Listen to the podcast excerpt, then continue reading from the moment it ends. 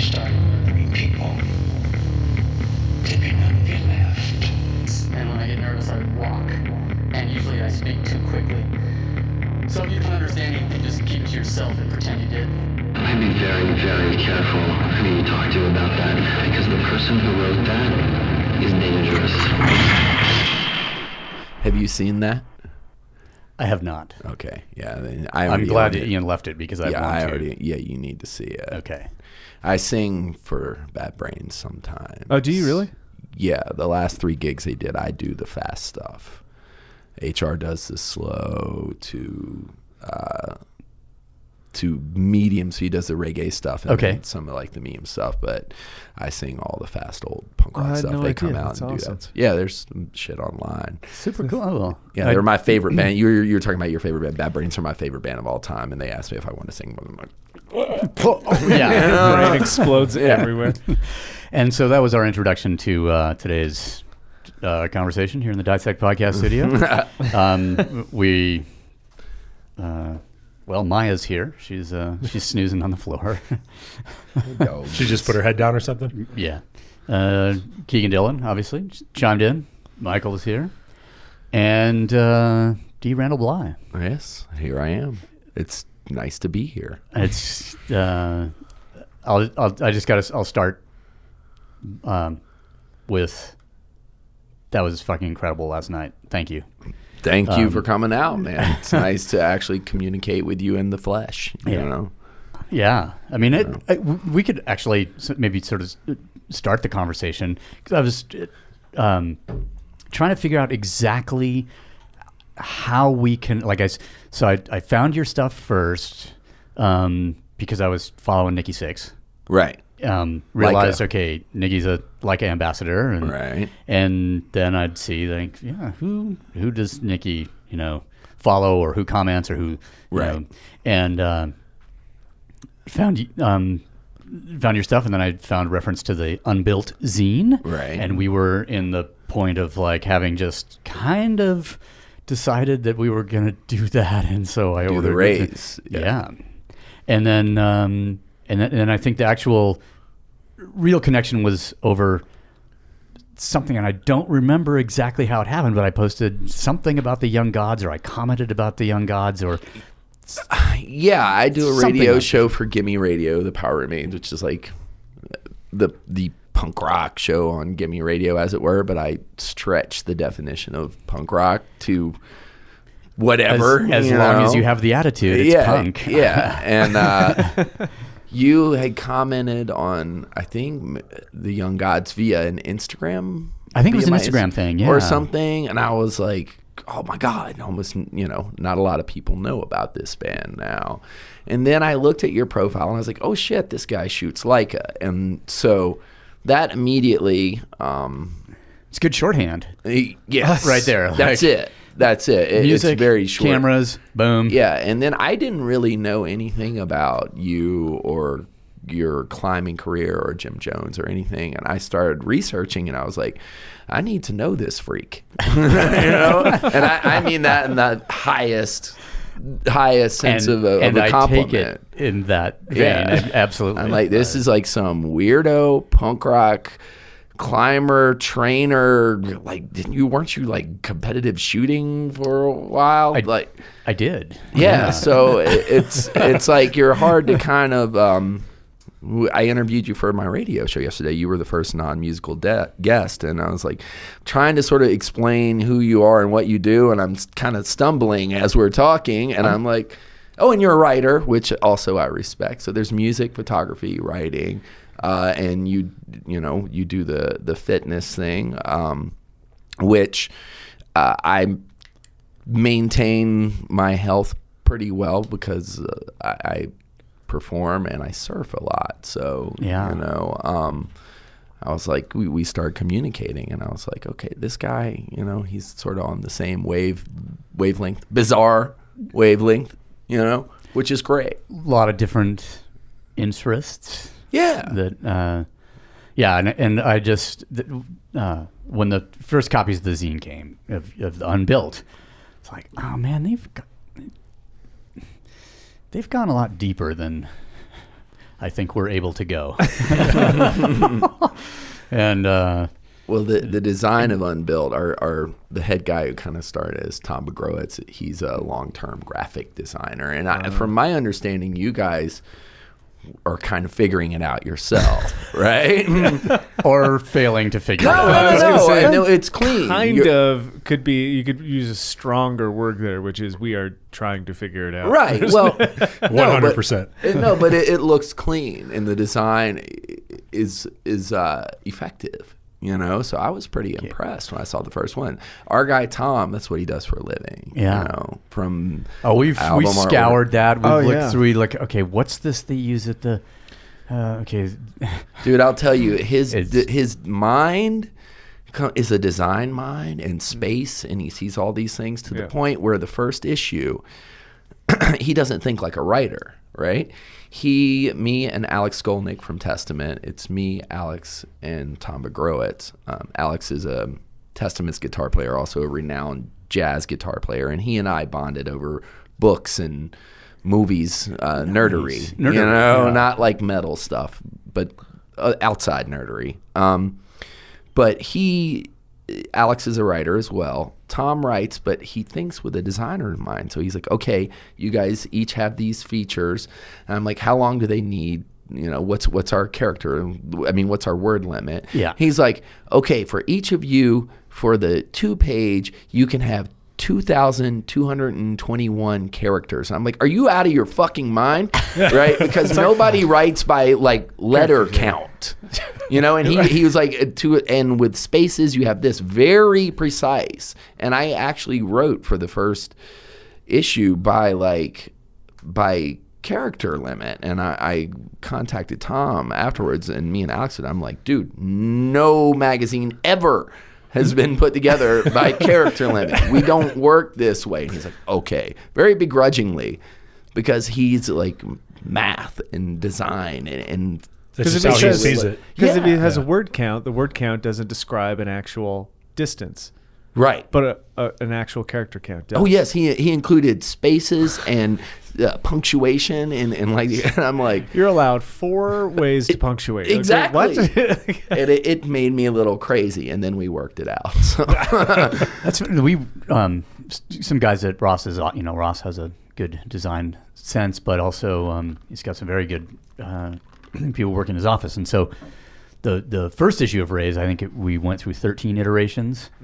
Um, you know Oh, before we before we went to because we just kept you know because we had no idea Right. you know and and then there was some things that would overlap uh, you know on top of each other or just uh, uh, or simple stuff like inconsistencies and and that okay if you you can't okay before you can you know break the rule that one time so that it's super effective Right. you need to follow the rules 99 fucking times Yes, you know absolutely. which we're just like I know that's a rule, but I'm just going to break it, and then it was all over the place. You know, just Right.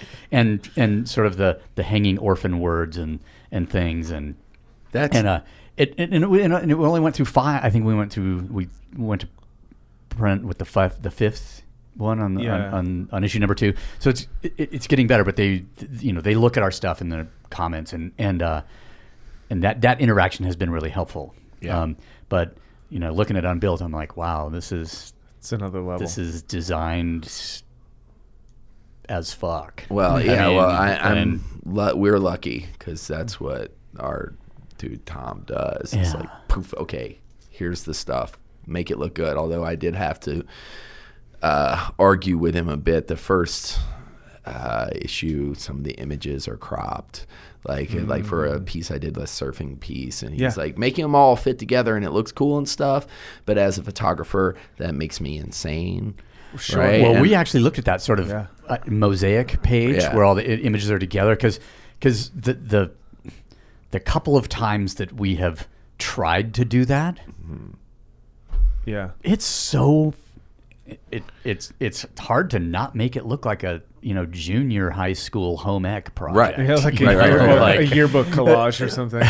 Right. Yeah. He has a you know a sense of balance. It's, Yeah. Yeah, but I- it's like a it's like a meta view because I, I would agree with you. Like I can look at a picture and know immediately whether it works or not, or you know adjust it on that level. But as soon as you start putting them together as in like an overview of what they should look like together. I'm kind of like, I got to move the pieces around in a weird Mm-hmm. way until something looks appropriate, and 99% of the time it looks pretty terrible. Yeah. So uh, it is a different skill set for sure. Yeah. One I do not possess. No, neither it's one that we hope to possess one day. Yeah. Eventually. You, you guys are more motivated than me. We'll, we'll Although- keep practicing on that one. Although I know you're working on a project, I don't know if you've talked about it, but you're doing some of that stuff, Mm. that kind of stuff. Yeah, I mean, we have mentioned re- refuge. I've, it was going to be out, you know, a year ago, and then Right, five right, months right, ago, and now it's supposed to be out right now, and That's and the proofs are still, you know, sitting there, and I'm, you know, now my hair is long enough I can actually grab some to pull it out when I get frustrated, you know. But Is that why you grew it out? yeah, yeah, I just want to So I can tear it out. your your neurotic handle you needed, you know. like, pull me away from the computer. So Yeah, that's Or push yourself into it? yeah. That don't need hair for that. I, I've been because I, used to do fanzines, you know, um, in the late '80s and early '90s, and I I would agonize over layout. But this was cut and paste. Go to Kinkos. And uh, know all the scams on how to rip off copies. I don't know if you ever remember that in the fanzine world in the '80s. Everybody had a different way to make More. Yes, you know, and I definitely uh, had a few of them. They used to have these big blue keys that you would stick into the machine. Oh, yeah. and it would have a counter. It turns out if you drilled a hole at a certain point, then it would just you could steal a key, put it in there, tick, tick, tick, tick, tick, and copy forever. So that's how we did it. But That's awesome. but uh, About that FBI file. and yeah, and then there were all sorts of weird things back then, like a black box. Uh, Did you know about those for cell phones? This was all in the punk rock underground. Like touring bands, you could get this crystal at Radio Shack and install it in some sort of weird plastic box, which you could hold up to a payphone and hit it, and it would emit this tone which emulated Oh. a quarter going in. So you could be like beep beep beep beep beep beep beep. So when we were touring, if you had one of those, you could use them on payphones because nobody had cell phones. yeah. But uh, that's off topic. Anyway, well, uh, no, you're, you're you're speaking as to the riches that were involved in music.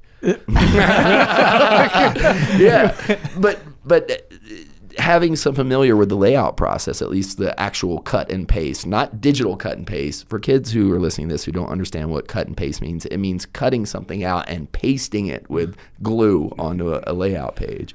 Um, I've wanted to, you know, maybe do some small run photo books myself. Nothing on the scope of what you're doing. Um, and even just thinking about it is giving me anxiety. So Yeah. I was actually, you just said photo book, and, you know, with all the skills and, you know, uh, we're learning and me starting to answer when people ask what I do, and I'm just like, I'm a publisher. I've gone beyond that. We started a publishing company. I'm I'm just calling myself a publisher now, Michael. Is that Nice. okay? Yeah, I'm good yeah. So uh, I got a great idea for a book. See, there we go. Yeah. Let's Throwing the hooks out. because we had a we, you know we had a couple of conversations with different agents and Mm-hmm. Yeah. publishers and that kind of thing, and it's like, God damn, I gotta. I want to work with people who get it already, Yeah. as opposed to trying to educate someone or having them educate me about, you know, oh, if you want to really sell this, you need to put some cooking recipes or some workouts in Like this a book or 30 day something. ab workout. Thirty days. Yeah, That's all it takes. That's all I'm gonna give you. if you don't have abs in thirty days, you're Well, uh, because there's a second book. We already need did. another Oh, 30 days. yeah. I- you got to plan for the future. you got to, you know, you can do a, a 12 part series. Yeah, it's called the 401k ab plan. yeah. My 401k, your abs. That, that that would work. I was when you were Mike. You just mentioned sort of the the uh, the, the richness of the of the uh, of the music business or whatever, and and uh, um, I recently it's probably it's three months ago now or something. I was, I was listening to one of the, the uh, Joe Rogan podcasts that he did with uh, Billy Corgan, and when Corgan goes off about the music business, it's like, oh my god, this is um, this just sounds horrible. Yeah, it's It's as fucked as it sounds, It's right? unbel- Oh God, it's unbelievable. Um, I'm actually looking up something right now. Okay. Uh, Ju- it, the, the, the idea, you know, some some of the things were like when he was talking about CD imprints and Mm-hmm. things So- like that, and like renegotiating the contracts because of oh yeah, my changes in technology. And Yes, stuff. my band, like our contract. I think it was written before.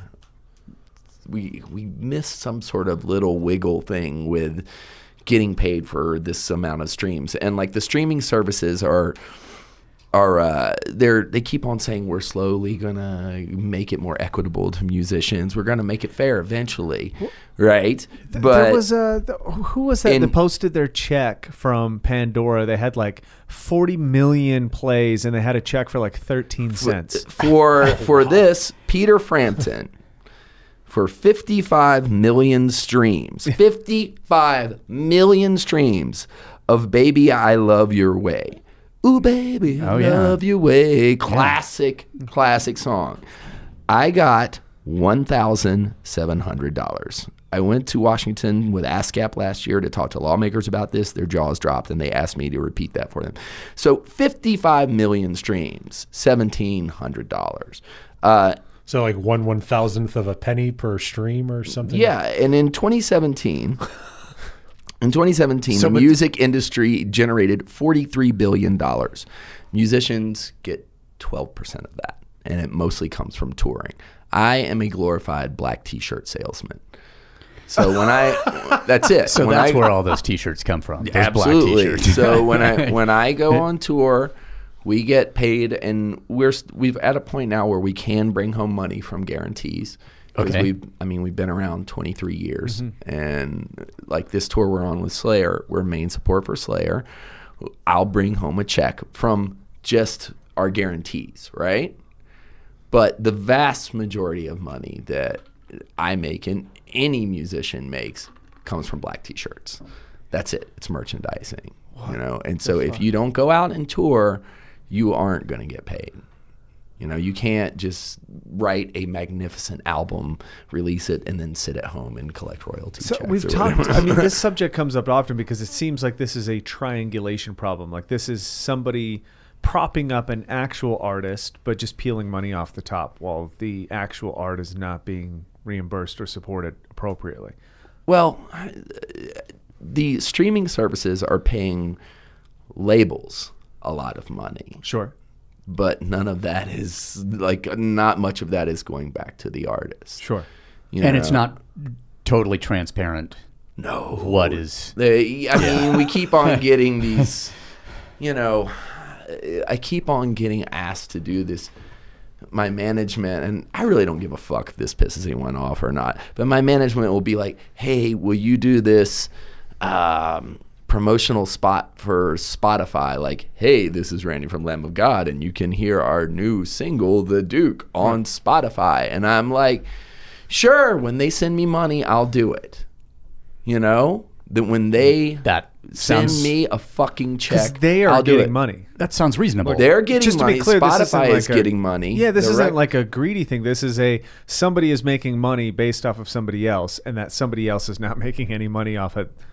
Yeah The, the triangulate. It, it- it's So, a my- propped up system. right? my band is at a point the way it works with us is when we make a record we get uh, an advance from the record label Mm-hmm. to make this record and somehow after since 2004 somehow my band has not been thrown off a major label we're on epic records Okay. i have zero idea of how that happened because we're not exactly burning the charts up you know and they like to, to see returns yeah. you know um, but uh, we're a bit too caustic for uh, top 40 or, or whatever but when we make a record label Team when- up with Taylor Swift. yeah when we make we make a record we get an advance Yeah. and then we make the record and then put most of that advance in our pocket you know because you can i mean it's the 80s are over you know you aren't going to spend millions of dollars making a record because you know there's not going to be hookers and, and cocaine and everything and limousines and all that shit that stuff's done we take that and bankroll that and then you owe the record label that money, Right. which is paid in record sales. So, but each record sale, suppose I borrow, I'm going to make a record and I borrow a hundred bucks from Mark Twight Records.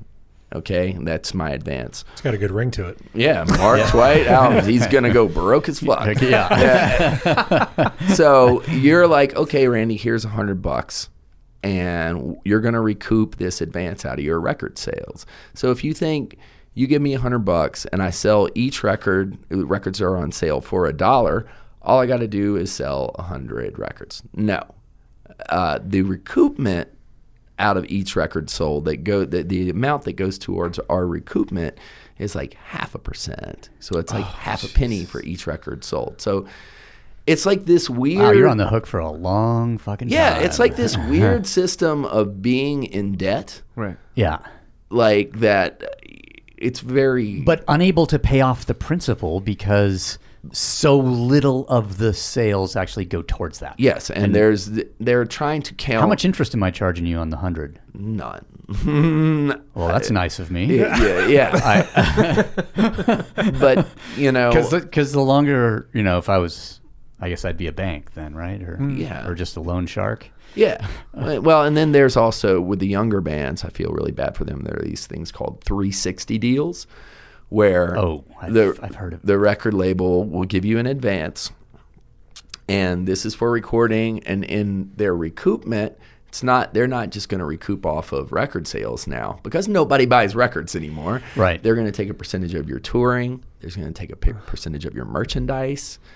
And so it's just like boom boom boom like Yeah. eating away at, at your your income. And i would never ever ever sign a deal like that but when young younger bands talk to people at record companies and they promise them the world or whatever they you know Easy, yeah. i don't know why labels exist anymore honestly I was just about to ask. Like, this seems um, like a band in this day and age could be fairly autonomous. Yes. Now, the- there are the wonders of, of technology Mm-hmm. where um, I can make a record here in this room, Mm-hmm. you know, with a laptop and some uh, using some of these very mics we're talking into. I own several of them. Uh, and I can record it and I can edit it here at Mark Twight Industries or whatever. And then I This is the can- end. It's- it's getting better. Again, We're in the I'm non- building your empire, bro. Yeah, exactly. Right? So, So we're actually sitting here in the nonprofit event center. Yeah. so I'm trying to help you out. Here, I know, man. Let's, just- let's have vision. Okay, let's have Um, vision. All right, industries. But we can we can do all this stuff here, and it's not going to cost me a lot, right? Because you're my bro. Yeah. Uh, and I can put that out, and I can put it on the interweb, and that's great. You know, I can do that at a at a minimal sort of cost. But guess what? Everybody else can too.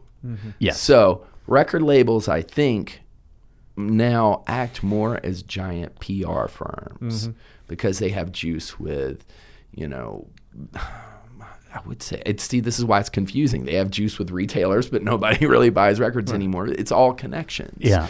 You know. And in the colloquial radio host that might play your album on over like a FM radio station. It seems like that's more or less how they promote the sales of your album. Yeah. Like okay, Yeah, sure. And I mean but this in my sounds a band lot my like band it's book publishing, which has been a big shift in the past like ten years, where Yeah. like you can even ask, "Hey, what do you do as a book publisher?" and no one can really answer you because they don't do much. Like if you now want to bargain a book deal, generally they're like, "Well, what's your followership?" Because it's all based on you know social credit that you have on one of these platforms. Mm-hmm. Yeah. Um, and the the general marquee is like, "Hey, if you have two hundred fifty thousand followers, we can do a book deal." Yeah. It doesn't matter what you actually produce. Like if you have followership, that means that's your that's your way to sell. And there's a very weird distinction there where it's like, wait, why am I using you to use my own audience then? Like, Right. what exactly are you doing? And it's like, well, we're here to publish it. Like, we know the guy who prints, or we know uh, some secret thing, but no one wants to actually talk about the fact that these people have propped up jobs that aren't required. Right. And, you know, the major publishing houses are slowly merging mm-hmm. anyway. Mm-hmm. Um, I know that my publishing house merged with another one from the, the guys who put out my book, Da Capo. They Perseus Da Capo is now part of I can't remember what the other one is. There's only like five major houses. Mm-hmm. But it the same thing in the music industry, like but that is heads are rolling there. Like mm-hmm. when we first started, there was still a fair amount of money working for in working for a record label mm-hmm. to the point where like I would meet people who would come out to shows, you know, and they're like they work for our record label and they're like we're here to come and say hello. We're at the show. Show that the record label cares about you. I'm like okay cool. What do you do? I'm the lifestyle rep for romania. I'm like what the fuck does that even mean? You know what i mean? Like what, who cares?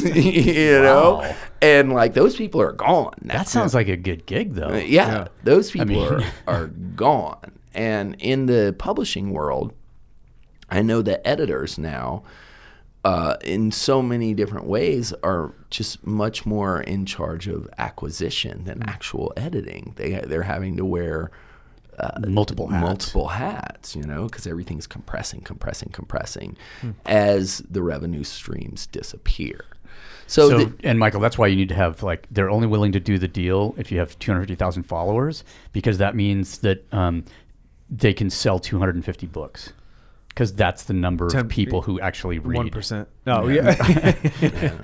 That- I don't know. well, speaking of speaking of like uh, a very small margin, you and correct me if I'm wrong on the genre, but it, I would classify it as a neo American metal band. that's a uh, It's a hot topic for discussion. they call they call us and a few other bands the new wave of American heavy metal. okay, so right? uh, oh yeah, yeah, I was so of that was some term uh, a journalist made up Sure. f- to describe my band. Uh, at a certain time, there were a bunch of us who mostly came out of the punk rock and hardcore sort of world, playing DIY spaces. Us bands like us, Killswitch Engage, Shadows Fall, Unearth. Um, God forbid, from New Jersey, we all played a bunch of shows together, and it, Nachtmystium. Do Okay.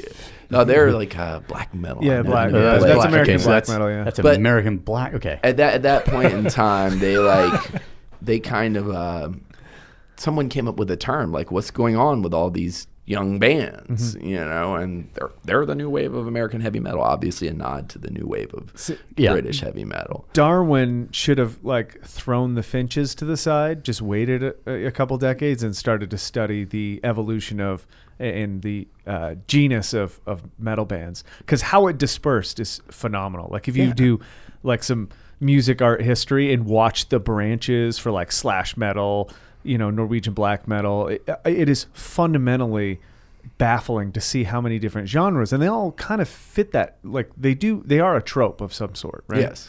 um, but being a metal band in itself, you're a successful metal band, Yes, which is so fucking rare. Like that, that in itself is just like, I, uh, how, like, what, what makes you guys so successful? Mm, uh, I think it's because we uh, are too stupid to quit, and we, and we, and we used to uh, drink with our fans a lot. You know, uh, I don't know, man. I mean, there's um, music is cyclical. What is popular comes and goes. You know, um, and within the lifetime of my band, certainly uh, metal has gone up and gone down. Um, I'm not really sure, uh, other than just touring so much and kind of remaining just what we are. You know, I mean, There's- I- I think not- the touring thing is so big, just that that the actual genuine interaction, in Yeah. a, in a way, with with fans, Yeah. with other people, as opposed to, and you know, we, did, we were talking a little bit earlier about the, you know, the recording with a cell phone or God forbid the iPad. That's the first time I actually heard of somebody no, it- holding it an iP- exists. an iPad up at a show, but um, it, and, and obviously that, that there's a little bit of technology in between the experience that you know, Yeah. one is having, you know, or, or can have it at the show. But but I, the things that I have appreciated the most in the recent past, and part of it is living close to a small venue, and when when bands, you know, not every band is going to play there, obviously, because it's too small. But the um, but to be able to go there and to like hang out afterwards, like it's not a fight to get backstage because backstage is, uh, you know, right there. Right. like they, they can't get away, and they got to you know come out and sell the merch and that kind of thing. And and uh, um, and and for me, that just makes the the music itself more. Um, it, I have this the memory of an experience that uh, influences the what I hear in the music. Or the- Right. You, know now. Consider it like an emotive quality. Yeah. Almost. Yeah. The I would say that metal for me was like an experiential draw. Like if I heard it, and I came from like some hardcore punk rock background. Yeah. That was experiential as well. Like I, I was never into the Groovie Ghoulies because they sounded so fucking good. It was like I went and saw a show and saw how, uh, like the emotional quality of that, and then how into it everybody was, and then I was into it because everybody was into it, not because you know it was a peer pressure thing. It was just like you could feel it. It's different, and I would never probably listen to like black metal or something like that if there wasn't the experiential draw to it. But I went and saw like a black metal show and was like, oh fuck, like Yeah. you know, you could watch a Monomarth and you're like, it's a performance. Like it is absolutely like art incarnate, and it and it and it's so different that you have to be interested in it or you have to hate it. Like it's very, you know, the dichotomy is very like harsh. Uh, there is no line of demarcation where you can be like, oh, I kind of like Viking metal. You're like, no, you're either like, I fucking love Odin and everything about it, or those guys are fucking freaks. Here's a Yeah. rune of my my name. yeah, you know, I designed it myself. I- yeah, I- that that for me, like the emotional thing is is what um, captures it, and that's something that you can't spread over the internet necessarily. Right. Yeah, I think um, YouTube has is starting to shape the musical culture in a lot of ways because of of people's experiencing this stuff through uh, through these little screens. You know, I know, for instance, in Japan, the first time we went to Japan, um, we played at this festival called Loud Park, and the Japanese, there wasn't a lot of moshing going on, hmm. and after you finished a song, there would be this dead silence. Dead silence. We're talking in this venue. There's fifteen thousand people, and you're like, "What the fuck?" And people You say, know? and people Like, say Canadians are polite. you can, and you can- and they're watching you very intently. Fast forward a few years, due to YouTube and them looking at this stuff, you go there now. The shows are a lot wilder. There's Okay. a lot more moshing, and they it's kind of shaped the musical culture there, and it's. I think it's shaped the musical culture in general, in some ways for the better, in some ways for the worse. Like I think this videoing everything and the connectivity of the internet has killed the regional music scene, mm-hmm. the scene that we grew up with, Right. where you're from the Northwest. We were talking about the Wipers yesterday and how they influenced that. In my area, it was a lot of really smart instrumental bands. In DC, there was Dischord and Bad Brains, mm. and New Orleans has its own punk, weird metal hybrid.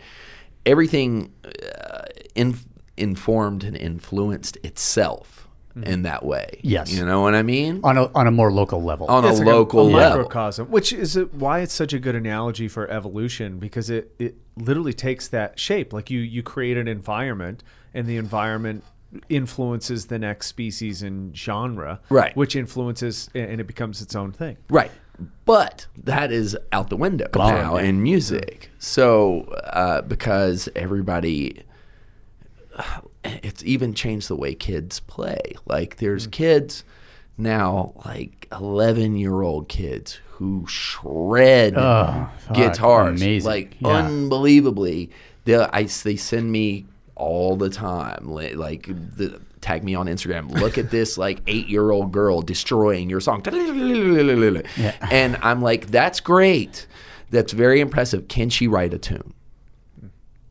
Because they have this tool where they can look at YouTube and they can look at your guitar player and they can study every single finger Yeah. movement. And they can press stop and, and, pause and and they back. learn technical stuff and at, at a h- advanced level, you know. But the songwriting is not there a lot Yeah. of the times, you know. And so, A lot of the time. You mean, yeah. you mean really a lot of the time. yeah, it, it's just it, it it boggles my mind, you know. Um, so it's weird this whole like the the way technology is shaping the musical culture is happening so rapidly and s- everything is happening so quickly now uh, you can't keep up It's you know it's fascinating. Like w- when I watch, uh, I'll go. and the emotional attachment is not there in a YouTube video that's originally what I was trying to get to yeah, you know what I mean sorry yeah. That's a. Um, I I mean, when I go there, go to YouTube uh, often to you know it's late at night and Mm-hmm. I'm you know watch some music videos or whatever, and and it's ge- generally I'm trying I'm time traveling. I'm going back in time because Yeah, sure. see some cool shit and to see you know what my favorite UFO clip. You know, from of Rock Bottom when in the during the Schenker guitar solo and the his guitar strap breaks, but he's got a flying V, so he can just fucking pin it on his like. Yeah, yeah. and and keep going as if nothing happened. I mean, it's and Phil, you know, Pete Way was amazing, and Phil Mogg. It, it, like I see those things, and there's an and it's it reminds me of you know. I, I have an I can have an emotional experience with that particular clip or some others because, you know, the, the one of the best shows when I was a kid was you know British Lions UFO Blue Oyster Cult. For me, UFO blew everybody else out of the water. Yeah. Um, but so so I can refer to having had the emotional experience. But if I was just like, but and sometimes I want to see a you know okay what's this band that I really like the sound of in the studio. Should I go see them live? Yeah. you know, and then I might get a um, a hint of that from a current YouTube video or something like that. But but that's um, but it does it it feel well. It's a, you know you're having a secondary or tertiary experience no matter what 'cause Mm-hmm. the sound is you know not going to be great unless it's no somebody you know plugged into the mixing board or whatever. But it um, or you know, and this was. Uh, I know that Ian is going to see Killing Joke, and I was just like, Ian, I don't think I can do it, man.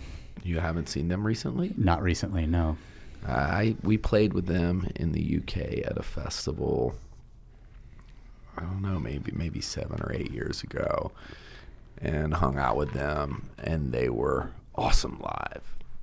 Okay, They were awesome live. Is, is that what you'd be afraid of? Is that they wouldn't be awesome live? Or We've Yeah. talked about. We were talking about Yeah. this. yeah. just that they would obviously sound different than in a recording studio? no, no, no, no, not not even that. No, that this It's would be more older. more the Oh, Oh, like. right, oh, all right. So I want to say They've lost their passion or their, 83 and it probably was that uh, what's this for tour so it would post after the second album they they shut down a um, venue in seattle and uh, the the last show it played there ever and I, i'm yeah, I don't know. I, I, I, I will take your I take your word for it. I mean, Ian said I got a spare ticket. I'm like, fuck, it's in the middle of that fucking bike that oh, stage, Oh, oh. stage race. Where's the venue? What, It's a, it's in L.A. someplace. is it a club? I don't know what the. I, it's pro- it'll probably be a s- relatively small place. I'm Right. Yeah. guessing. Then I would And- go see it. yeah. And if they're playing at the Enormo Dome Festival with eight million other bands, Maybe Yeah. not so much. Yeah, yeah. Yeah. but they were really tight and really good when we played with them in England like five or six years ago. And I had a lovely talk with them and with Jaz. He's a very interesting person. you know. Yeah. interesting people.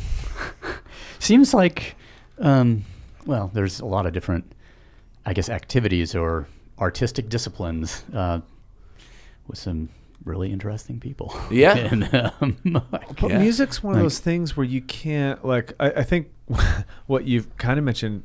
Um, it's one of those things you can't fake. Like you can. Oh, you the can s- fake it. you can't, but not for the experiential of it, right? Like you mean as a as a an audience member or as, a, as a band, like as a band that's like, let's say, you know, I don't pick.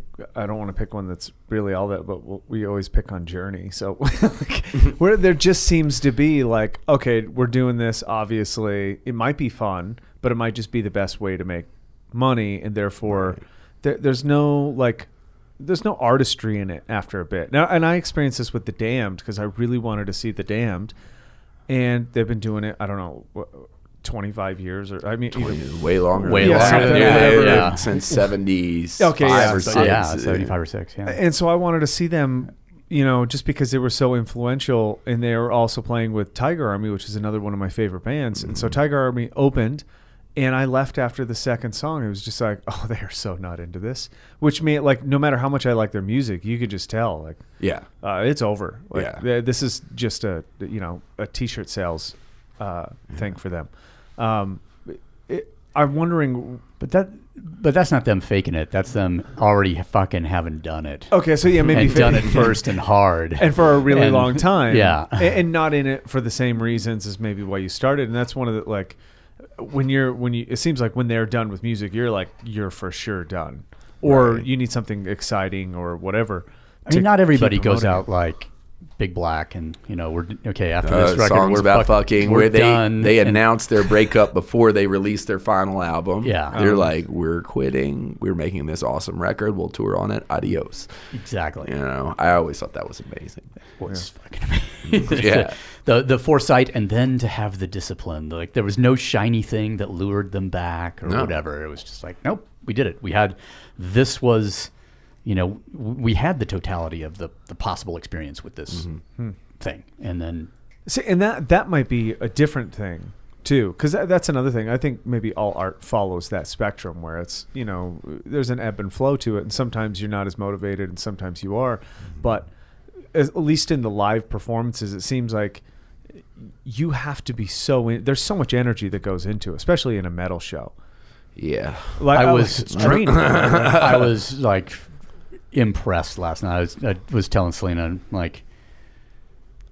He's getting around pretty good for a 47 year old, ain't he? and she's like, "Holy shit, yeah!" Yeah. I feel it, you know? sure. Uh, but it's also like with me, I've always kind of thought when I have reached a point, because everybody has bad shows. Sure. Everybody has a bad show where you're just like, oh my God, I just don't want to do this today. And you go out and you, you put the business face on and you handle your business. Um, I have always thought that when I reach a point where I'm like out there starting to fake it or something like, or or my heart isn't. If I don't get that wham from it, you know, consistently, then I'm gonna stop because I can't fake the funk. You know what I mean?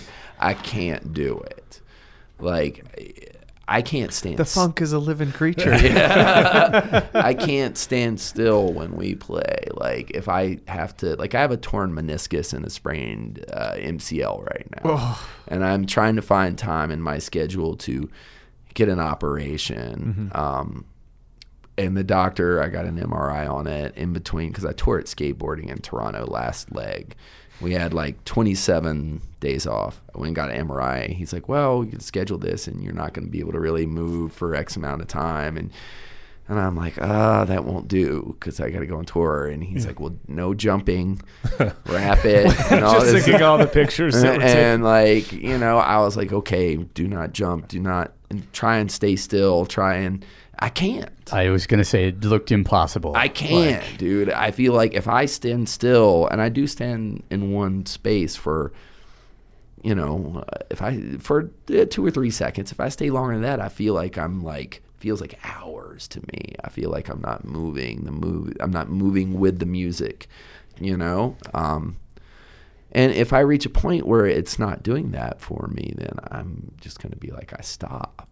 So, you do you think uh, like a counterbalance to how how much energy goes into music is kind of a nice juxtaposition for what photography has done for you? Because it is about being still, it is about being kind of patient, about waiting. Yeah, photography for me, uh, writing lyrics and music, and then prose writing are very subjective experiences for me. I am trying to convey my belief or a point I want to make. It's coming from within me. I'm not like um, a clinical textbook writer or something. It's very subjective. You know, I'm conveying my viewpoint. Photography, I would like to say, is completely objective, but of course, no form of art is. But it's a lot more objective than anything else I do. It slows me down and it m- makes me go out and pay attention to the world around me, and it gets me out of my head. You So- It- we should um, we should explore this because uh, you know I once again marveled um, yet again today when you reminded me that yeah I started shooting pictures six years ago, yeah, and to me that uh, like because of the quality of the work and obviously there's I mean somebody had told me um, recently is like yeah your pictures are amazing but what really is amazing is that you know the camera is a X-ray machine pointed back at the photographer. yeah. And so, like, I look at your pictures and I, I get a better sense of who you are. I do the same thing. I, the pictures to me, I never. I got into photography initially entirely accidentally because I had this idea that I was going to unplug from the internet completely for a year. No cell phones, no computers, uh, and that was you would die. That No. sounds- that actually sounds You would- amazing. Yeah, it sounds, and I'm going like to do it. Being in outer space where there's no oxygen, yeah. man. So so like I I was talking to people. I'm like I'm so fucking sick of the cell phone and this constant connectivity. And that would have been in 2012, the beginning of 2012 when I started. Oh, the end of the world. Started thinking about this, right? One of those years. And uh, and uh, talking about this idea of unplugging from the internet it actually pissed some people off. Like my bass player, he's like, he got agitated about. it. He's like, you can't fucking do that. You can't not have a cell phone. And I'm like, yes, I can. All of us didn't have cell phones before. We toured. like Show up to my house You know, whenever you get there. We'll we had illegal devices to like To use use, the payphone. payphones. Yeah. You know, that's how we had maps. You know, we can Yeah. do it. You know, come on, man. So people were just like not. A lot of people were not having it. Come and on, that Lud- really, Luddite with me. yeah, that really made me determined to because I'm not a luddite. I love a lot of the technology, but I think we're far too dependent on it. So that made me really determined uh, to to unplug for a year. So I was sitting. I was in Australia, and I was a plane, and I was sitting. I was going to unplug for a year and write a book about it. Right. And was sitting on a plane next to Jamey Jasta, singer from Hatebreed, and we're flying in Australia. And I'm explaining the whole deal to him. And at the end, he just looks at me. He goes, "Okay, here's how we're going to do the movie." He totally like nice. rejects the idea of a book. And he's like, you got to make a documentary. I'm like, okay. Um, and I would use computers during this, just not the internet. Like I'd use it to record music and Right, edit okay. photos and stuff or whatever. So he's like, okay, we'll make a documentary. So I asked this documentarian I knew, what is a, because we were in the process of making this documentary about our fans called As the Palaces Burn. It was supposed to be about our fans because we had some DVDs already about the band. I asked this guy, Don Argott, who's a friend of mine, I'm like, what's a decent camera that I can just start doing some interviews and be real footage with? And he said, get a Canon 60D. It's like a prosumer model.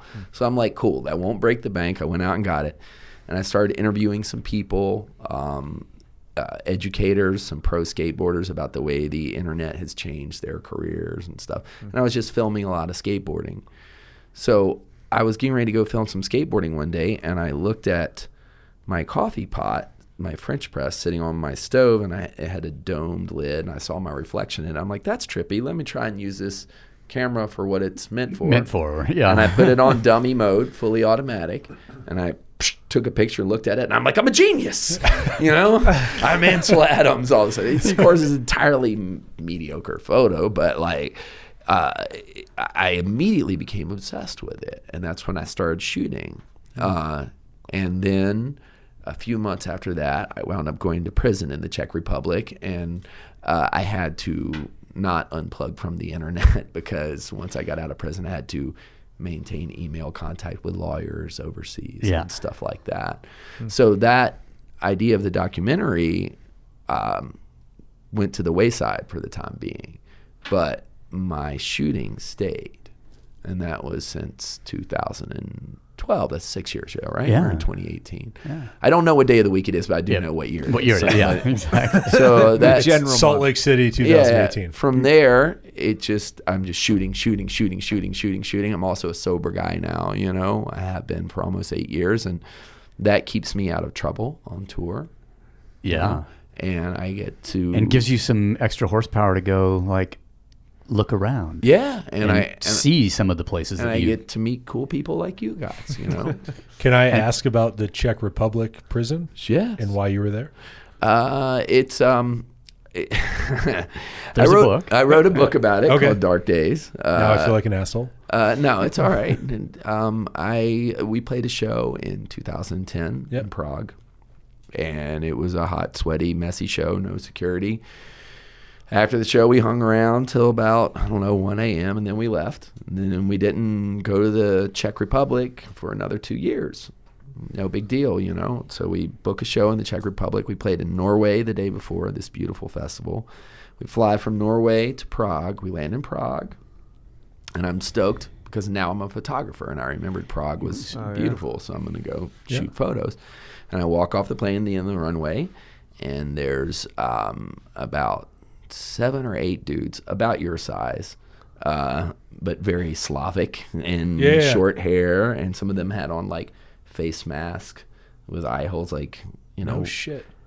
machine guns, big pointy knives, uh, three plainclothes detectives, and a woman investigator. And they had taken our passports. They said, Here, this is for you. And I was charged with manslaughter involving the death of a fan at the concert two years previously. He had somehow either jumped or been or been pushed or been bumped from the stage, fallen, hit his head, died a month later. And we never knew anything about it. And the Czech government contacted the American government and said, Hey, we want to investigate this incident. And we hear that this guy, Randy, pushed this kid from stage. And will you cooperate? And the American government was like, No, this is ludicrous. But they never let us know. Right. Otherwise, I would have handled it. Yeah. You know. Um, so we showed back up, and I went to prison for 37 days, 123 year old prison called Pankrác, until I got bailed out on half a million dollars, uh, which we borrowed from some generous friends of ours, and I went back to the states and went on tour to try and raise some money and then I got called back to trial and I went back and went to trial and was found not guilty. And that's, why I was in prison in the Czech Republic. It was No a very shit. very sad sad situation, you know. Um, so, yeah.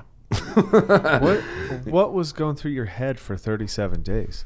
Uh, I mean, I can read the book and we can find it, but Uh, because I imagine we'd that's a rather broad question. When you're in prison and, and in a foreign country, Everything. everything. Goes through generally generally it was just like stay in the moment. Stay cognizant of the fact um, of what you have rather than what you don't have.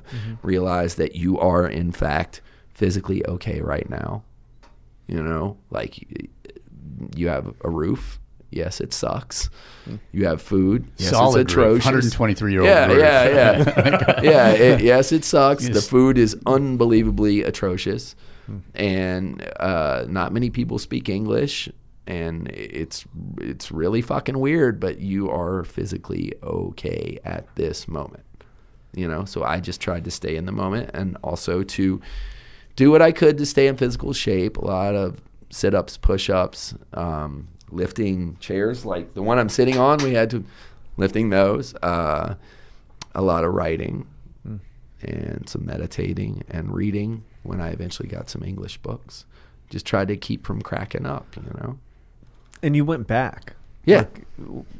You essentially didn't have to though. No, I would have never been extradited. They never would have extradited me. But, uh, so Why did I go back? yeah, Because I mean, because of the risk. I'm not saying that like yeah, just because you you never know how countries like that yes, are going to rule on something or they're very yes, finicky. They You wanted to don't- give me five to ten, no time off or Sure, or the interpretation of the law is different. Like it's not. Well, it's a different law. It's Right. an entirely different judicial system, like 100% different than Right. ours. Um, it was actually I forget how far back their legal system goes, but it needs updating badly, uh, like very badly. Also, they were a communist country up until 1989, Right. when the Velvet Revolution occurred, and they're still adjusting. Yeah. you know. Um, but why did I go back? Because there was a fan of my band who was dead. No one, including myself, knew exactly what had happened. Hmm. The young man's parents never attacked me. They never came at me in the press. They never said, fuck this guy. Mm-hmm. Um, they just wanted to know what had happened to their son. And ethically, also, I'm a sober guy, right? Mm-hmm. And I was sober while I was in prison. I was sober when I was arrested, but I was towards the end of my drinking when that had happened, the mm-hmm. incident. And I, luckily, I had a journal from that day, and I knew I hadn't drank that day. Otherwise, I would have to go there and say, I don't know what happened. Maybe I did something. Maybe I didn't, you know. But I knew I was sober that day because I had a journal from that day.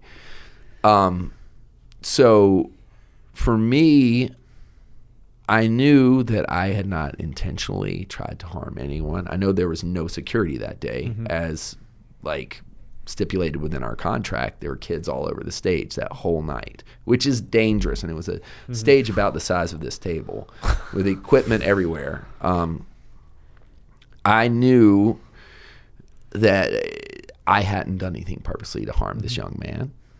Uh, but his parents, I felt, deserved answers. And I needed to go there and hear everyone's testimony, hear what everybody said. And if something came up, even though I was sure of my innocence, if something came up during the trial that made me see that, yes, you had intentionally harmed this young man because he died. It's mm-hmm. not like I went there and got a parking ticket. We're talking about a dead person.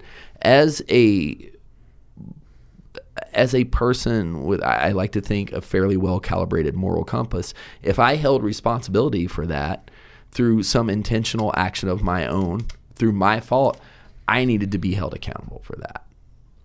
So for me, going back there, yes, it's scary. Yes, I might go to prison. Yes, blah blah blah blah blah blah blah. Uh, it felt like the right thing to do. Do, do you think that, like, obviously, that hard of an experience influenced your ability to maintain sobriety?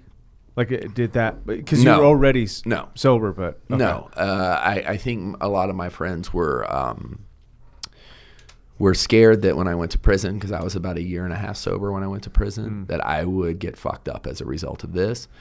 And instead, I was exceedingly grateful to be sober during that because had I not been sober, I, I mean, and I knew where to get drugs in the prison. I knew who the drug dealers were within the first week, you know. Um, and you could get what you wanted. Maybe not a bottle of whiskey, but I mean, you could you could get some hooch. You was could it get, Reiki? Was it what is it? Rocky? Reiki? you can you could you could get uh, you could get drugs, you know, and I, I and drugs that I liked because I did a lot of drugs too, Mm-hmm. you know.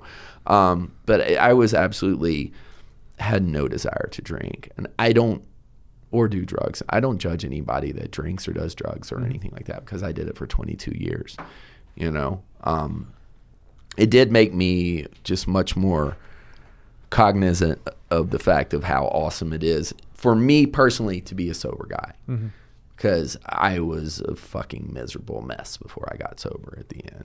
You know, it was I don't know. It was an interesting experience. It's not one I recommend. Have you been back since? Like, No. you- okay. No, uh, I Yeah, are you guys welcome to play a show there again? Yeah. I was a top news story in the Czech Republic for a while, like the top, you know? Um, and like, if we went back, it would be a huge news story. Like, I'm not banned from any country, anywhere, or anything like that.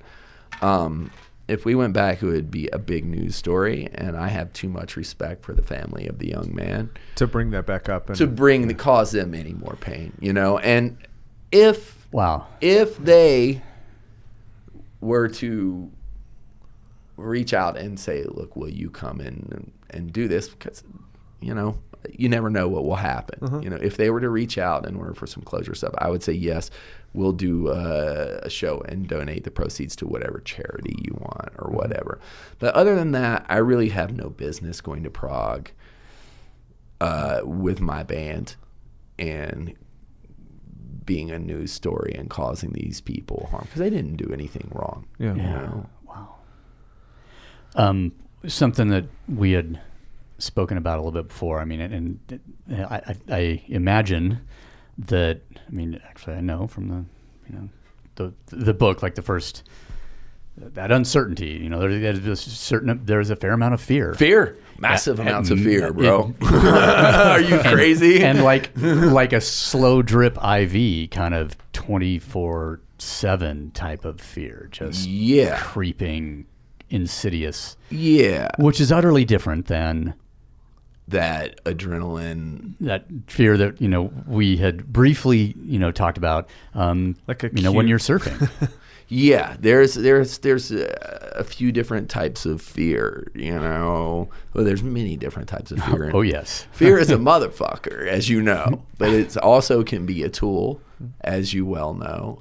Um, and like keeps the- you sharp Yeah, yeah. present But the fear, you know, I felt I felt surfing before, like having a a, a ten foot shark surface Mm. in the middle of me and my buddies. in one particular incident where we were surfing this river mouth in Carolina, where there's a lot of bull sharks Bull shark. who will hammer anything. Mm-hmm. And just seeing that dorsal fin rise from me to you, No shit. like rise and keep rising and keep rising. That's a very primal, primordial fear. The fear of oh shit, this thing might eat me. That's like nothing I've ever felt. Even worse, it's not going to eat me. It's going to taste me, think I'm disgusting, and then me out, so- then I'm going to and then I'm gonna out. bleed and- out. You know, so the way I reacted to that, like it was weird. My my nervous system, my brain, whatever it did, I was very calm. Hmm. And I've been run out of the water by sharks a couple of times. Turn around. And just calmly paddle in because they don't like it when you splash. It agitates them. Get to shore, no problem. Breathing normal. Then get on shore, and you're like, "Oh fuck, oh fuck." the dump. Oh yeah, Yeah, that's it. You know, dump. and my buddy who I was surfing with that day, this particular, he's a Hawaiian guy. You know, he got, we all got on shore, and we're like, he's like, shh. There's a kid right over here. There's a kid with his parent, and he's like, you don't want to scare this child permanently over the ocean. So Mm. he walked over. He's like, hey, there's a big shark out there. Don't put your kid in the water right now. Whispering to him, I was like, wow, you got a lot of self control, dude. because I'm like going, Just like the foresight, like the to to like this this panned out as well as it could have. yeah, And if we fuck that up now by making this kid's experience like it just the influence that people don't realize that they have to be cognizant of that is Yeah, yeah. He was astounding. he was like, I mean, he grew up. Is my buddy David, who's basically been my primary mm. surfing instructor or whatever. Not really instructor, just bro. Who's taught me a lot, you know. But he grew up doing this, and he's always cognizant of stuff like that. And I it's was like, a true waterman. Absolutely, a hundred percent. So there's that, you know, there's there's that fear, and then like I think I was texting you about, you, you know, you're such a climber. I think you're out of your fucking mind, right? Like I'm, like I'm terrified of that kind of like, like that's not my realm, you know. and that, as you've heard on the podcast previously moving water Yeah, is it's- not it's my not- realm yeah. like the shark surface right there dude i'm gonna shit my intestines Yeah. and just die I'm still trying to figure out how you get back in the water and keep surfing. Oh well, that day we just went down about well, it was, it's we kind of made ourselves get back in the Yeah, water that yeah. day. But that spot we call the shark the landlord. You know, the landlord showed up and he came to collect rent, and it's too high for us to pay Yeah. today. So we're going to jet, and, and we're like, okay, this is your spot, and we just went about two miles down the beach. And yeah, I made myself get Yeah. back in the water that day because it's like, if I don't, this could go up here into the head, and it could start churning. And it could build its own house It could build its own house, and, and, yeah. fear is a motherfucker like that. You know, But it's funny how bi- like so fear of sharks in the ocean Uh-huh. is most normally an irrational fear. Absolutely. As in occurrence wise, statistically, it is Sure. not a normal fear, especially given like how much people fear it. Sure. Um, that being said, when a shark, a dorsal fin, I, and I've had a bunch of you know dolphin encounters where I'm like, oh fuck, and I didn't see the back fin, like, but I see a dorsal fin, and it doesn't fucking matter. Like it all looks like sharks, to when you're fear based or whatever. But for that to immediately become a rational fear, and then to overwrite that is a very strange mechanism. It's almost like it's like falling off a bike and getting back up immediately before the scab forms and hurts to ride a bike. You get back on and and replace it with a positive experience. So therefore, you don't associate surfing with a negative experience. Right. Well, surfing g- does so much for me, uh, mentally, physically, and spiritually that I, I just. That's why I'm nervous about my knee. Hurricane season is coming. I don't have time for a knee operation right now. The waves are going to be good. I can't have that taken from me. Like I like eh, right now in my life, I especially by the landlord. I mean, yeah, come on. I can't, I- like I can't have that, dude. I got to get back on the horse, you know. So with the climbing thing, I'm not afraid of heights, you know. Okay. Uh, but I have. I think I was telling you about this. I used to be a roofer, and my guitar player Mark was a roofer who's terrified heights. He's a much better roofer than I ever was, but he did it every day. He got up there and somehow compartmentalized that fear, and said, "Okay, this is my job." okay. I'm going to get on this roof. Yeah. And I I never had any problems except for one time I was on this copper roof with a with a torch where I was welding the seams of a or soldering the seams of a copper roof and the roof was probably about four foot long and two and a half feet wide. And all of a sudden, I was up there, no problem, and I froze. And I was interested in asking you about this because you were a climber. I froze, completely froze, and I started sweating. And I was, it's three, two and a half, three stories up with this ladder, and I had to call my boss, Noel, who's big dude, and I'm like, no, no, no. and he could hear in my voice immediately something Yeah. had happened. Yeah. and I don't know why it happened, but the fear switch got triggered and he came up and got me down and it was just i was paralyzed naked terror like like i cannot move it took him a half an hour to get me off like just slowly moving my foot and down that ladder you've done some insane ascents Uh, i guess you have to just learn to fight that down. Have you ever felt that coming on? Like Ne- never um, a paralyzing. Yeah. To, to, to, to that extent, but I but I did learn early on when I started climbing because I kind of faked my way into it by telling some friends that I had, um, and because that you know nobody wants to take the new guy, so Right. you got to pretend you're not the new guy in order to go, Right. right? That and. Uh, um, i ain't no fng Ex- ex- exactly, and and I had done, you know, I knew the, the the mechanics of the movement itself, et cetera, and I'd been, you know, one pitch off the ground, so you know, somewhere between over hundred feet, but less than 150, um, and that in that particular situation was was okay, because it was a, uh sandstone rock pinnacle, and it was on the slope of a hill, and so the higher I got up, I was actually, you know, sort of this, this hill going up behind the pinnacle that I was climbing on, it never appeared that I was too far off the ground. Right. Had I been on, on the front side where the, the, the hill was sloping down below the pinnacle, then every foot I climbed higher would take me like two feet further away from the valley or something. Right, right, right. Because the, as the hill dropped away, um, and so I and I had tolerated that, and then we got on this multi-pitch route, and we got up a ways, and I couldn't. I just refused to. I could not turn around and look out. I was just like face pinned to the wall. Right. We're 800 some feet, you know, or whatever from the up.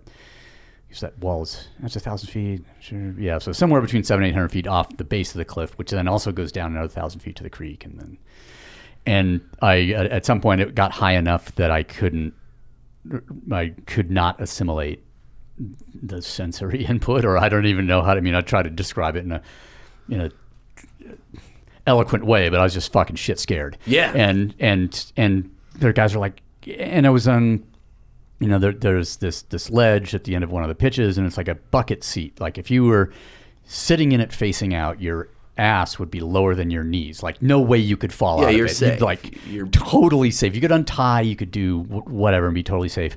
And uh, it was uh, Brad, Keith, and Andy were the two guys. Um, can't remember Andy's last name, but uh, um, and they were just like, "No, man, turn around. It's so cool. The view is awesome." I'm like, I can't. and it was kind of all I could do. I mean, there was a c- couple of times early in my climbing career where I w- I'd just get scared for, you know, like got a harness on and a rope and the anchor's in the rock and there's no way anything's going to happen. But that's not what the brain is. Everything is possible. Yeah. At this point, the rope is going to dissolve due to its exposure to oxygen in the air. You know, some ridiculous fucking thing. Yeah. Is is where it's think where it's going. Um, and and I had to. T- and there's a point. Um, it, uh, early on in extreme alpinism, the book that I gave you yesterday, there where I described like I had I quit climbing for a year because I was too fucking scared Right. to do it, and I uh, went to you know a guy that I was working in a restaurant with. He studied at the Seattle Kung Fu Kung Fu Club. He said, "Look, you got to come in and like if you want to get a handle on your fear, you should come down and study martial arts." Yeah. And so I spent a year doing that, and then uh, you know got back uh, climbing, and and the whole thing was just done. Yeah. It was just it was I don't want to say magically gone, but you know there's it, it, that did me a world of good. I don't know, and, and then after that, the only times when fear was completely out of control had to do with moving water, either of the frozen variety or or not, um, or when you know a couple times in the mountains when things went to hell in a handbasket. Right, but yeah. but when you think about like if I think back on sort of the incident on Nanga Parbat in Pakistan where you know we get caught by a storm quite high up and all you know swept off all four of us swept off held by a single ice screw. Um, and then uh, we dropped the only two ropes we had. I dropped one of the tents um, and we're still you know way the fuck up there. And the the face had only been climbed once and Reinhold Messner was one of the guys and in his book about it he's he wrote you know keep you know the the high camps on the mountain fully stocked with food because there's no way to get down in a storm Right. and so we got no ropes no you know the the, the tent we've run out of um, we're out of food we've got one day of fuel left uh, so, so that we would, you know, use the stoves to melt snow so we could drink. Um, you know, without without white gas for the stove, you got no. Um, you're you're just going to die of dehydration, or s- you know, or make a bad decision, whatever. And and uh, and so we have this uh, quote in our head saying that you can't get down in a storm, and now we don't have the means to get down either. And um, but just like that moment where you said you acted completely rationally when the shark lifted, it's just like okay, if we're gonna have a chance, I'm pretty good at down climbing, Yeah. and you know, I guess we're gonna just go for it. And I also knew at that point, like one of our one of the guys um, that was with us, Ward Robinson, was really altitude sick, and I just knew that if the gods needed a human sacrifice, it was gonna be him. and so I was kind of like, I, you know, there was a couple of things like this avalanche slope, like a, there was a hard slab on this one slope that we had avoided on the way up, but we couldn't on the way down because uh, we didn't have the means to repel the steep cliff to the next to it. So we had to go down, and we were just like, all right, roll the dice. But, but very, very, you know, there's no sort of hyperventilation freak out. Like it's just going to be unhelpful Yeah. because it's going to take, you know, if we get down, it's going to take two days. So let's, uh, I'll save, I'd like to save some of this freaking out energy for later. Like, cause I might need it tomorrow, you know, in 36 hours. You're coming but- from a place of deep knowledge by this point and Yeah. experience. And Yes. I found that, you know, because, you know, the cover of Unbuilt, I was telling you there's a picture of a wave, this place called Keramas Mm-hmm. Yeah. in Bali. Uh, I went there. We happened to be playing in Indonesia, and it's a reef break, heavy right hand reef break. And I went there, a couple of us after we played Jakarta stayed there, and I saw this wave, and it breaks big and it breaks clean, but it was way too heavy for me at that point. You know, it was a couple of years ago. I was looking at it and I was like, that's scary. And also it's a heavy reef. I mean, you break your neck on that stuff if you Okay. don't know what you're doing. You know, um, if I went back now, I would feel and something went wrong, like even on like a drop in on a, on a wave like that, I would feel a lot more able to deal with different contingencies on Okay. the way down. You know what I'm saying? Because I'm coming from a place of much more experience. But also, Just so you you look at it now, and you, and even though it's scary, I looked at it now. I'd surf that motherfucker. You know what I mean? that's that's a fucking cool um, And that's part of it. trajectory in a way, like to, to have been there, seen the thing, and it's happened it happened in the mountains for me a number of times where I'd see a face and just go, No, no. no, no, no, no, no, not not not for me, not now, and then gone back with you know having gained uh, experience elsewhere, and then have it be still like, okay, I don't I don't ever want to look at the thing and just go, oh yeah, I got this. I got this. Yeah, I don't. That's not going to be an interesting experience. No. it's got to put you at least in sort of yellow orange sort of Yeah. condition of like I'm highly sensitized and nervous. However, I feel like I that's that's actually the sensation that I need right now in order to go out there Yeah. and be present and do the thing. Absolutely, absolutely. I, I, you know, I don't surf like pipeline-sized waves or like that's mm-hmm. like those freakish waves in Portugal. But like I'm starting to surf some stout waves of consequence, and the fear is is such a Nice part of it description. for me. You know, it it's it drives me, I guess. You know, when I'm going out and the heart starts going boom, boom, boom, boom, boom, and and you're hyper aware of everything around you. And the trivial shit that you, you're you're paddling away from trivial shit on shore. Oh, yeah. and the, and that's I think one of the be- why it needs to be that engaging in a way.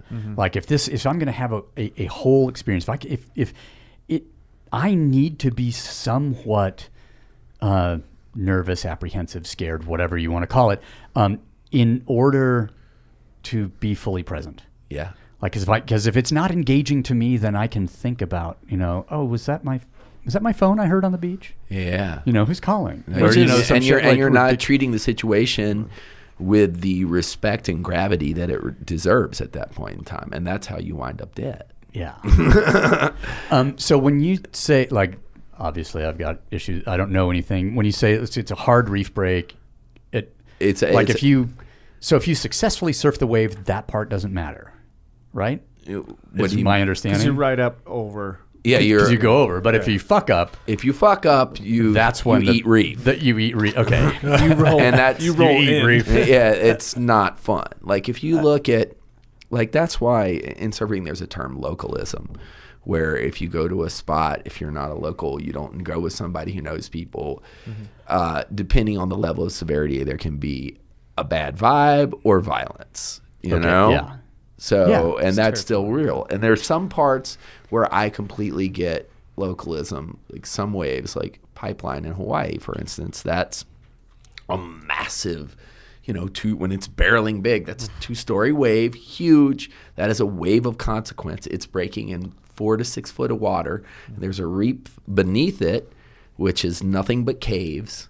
And if you see underwater underwater photos of that reef, it's full of broken surfboards, mm. just full of of like the the fuck ups, the, the Wow. the evidence, Kind of of like a fuck-up. graveyard. Yeah, exactly. The consequences. the, the consequences are severe there, and people drown there every year there, and that's why localism is makes sense to me there because there's always the bozo who's always going to paddle out and be like, "I'm in Hawaii, I'm going to try this thing," and they're going to kill themselves. And a surfboard and uh, traveling at a, a very rapid rate of speed will Yeah. kill you if it hits you. So not only are they going to kill themselves, then somebody else is going to try and go drag them out. The surfboard might hit Put someone else and kill kill other people. Right. So I am under no illusions that I will ever surf that wave. Right? I'm too old. I, I only started surfing like four years ago. You know, I didn't grow up doing it. I grew up skateboarding. I have no illusions that you people train for that wave. Okay. And, and I like having a good time. I like being nervous and I I like big waves, but I don't want to die. Yeah. you know? Yeah. Well, and and you know, I, I think there's a like that, that concept of there of the localism thing is it's is and it, it came up a little bit earlier. You know, p- people don't realize how they are affecting potentially affecting others. Yeah. You know, or, or um, and Someone Just- will have to come and save you after you fuck up. Yeah. Which abs- puts Yeah. other people at risk. Absolutely.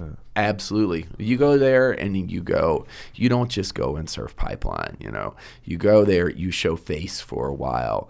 Hopefully you meet a local. You go out for days and sit there and you wait. And, and until the locals are like, okay, go. If you don't go on that wave when they're like hoot you into a wave, that's Yeah. it. You're done for the day. Beat a kook, hit the beach. You know, because they don't have time for anything else. It's it's crazy. It's intense there. fucking wild. Yeah, and I mean, there's a just asshole localism too, where people are like, "This is our beach." Blah, blah, blah. Who fucking cares? Yeah, but when it, know? when it's at like uh there's some waves at like the Tavarua, um, Tahiti. Oh, like, yeah. all those are very localized because of danger cloud involved. break, yeah, sure. Yeah, I, I mean, you go to Mavericks. There's, well, you can't get out in Mavericks, like unless Well, you that- know somebody. Yeah. So that one is kind of self-contained. But there's a bunch of then there's tribal localism, like you know, in all the beaches in California meet some asshole that just doesn't want people in his territory. yeah, there's there is some a of- difference. There's but- even some of that, in, you know, on the East Coast. Sure. It's, I've heard of some people being not welcomed at certain beaches if they're from out of town. Like, really, dude? I mean, this this is the East Coast in August. It's not pipeline in February. You know, this is shit. You know, like who We got to fight over something, man. Yeah, exactly. you know.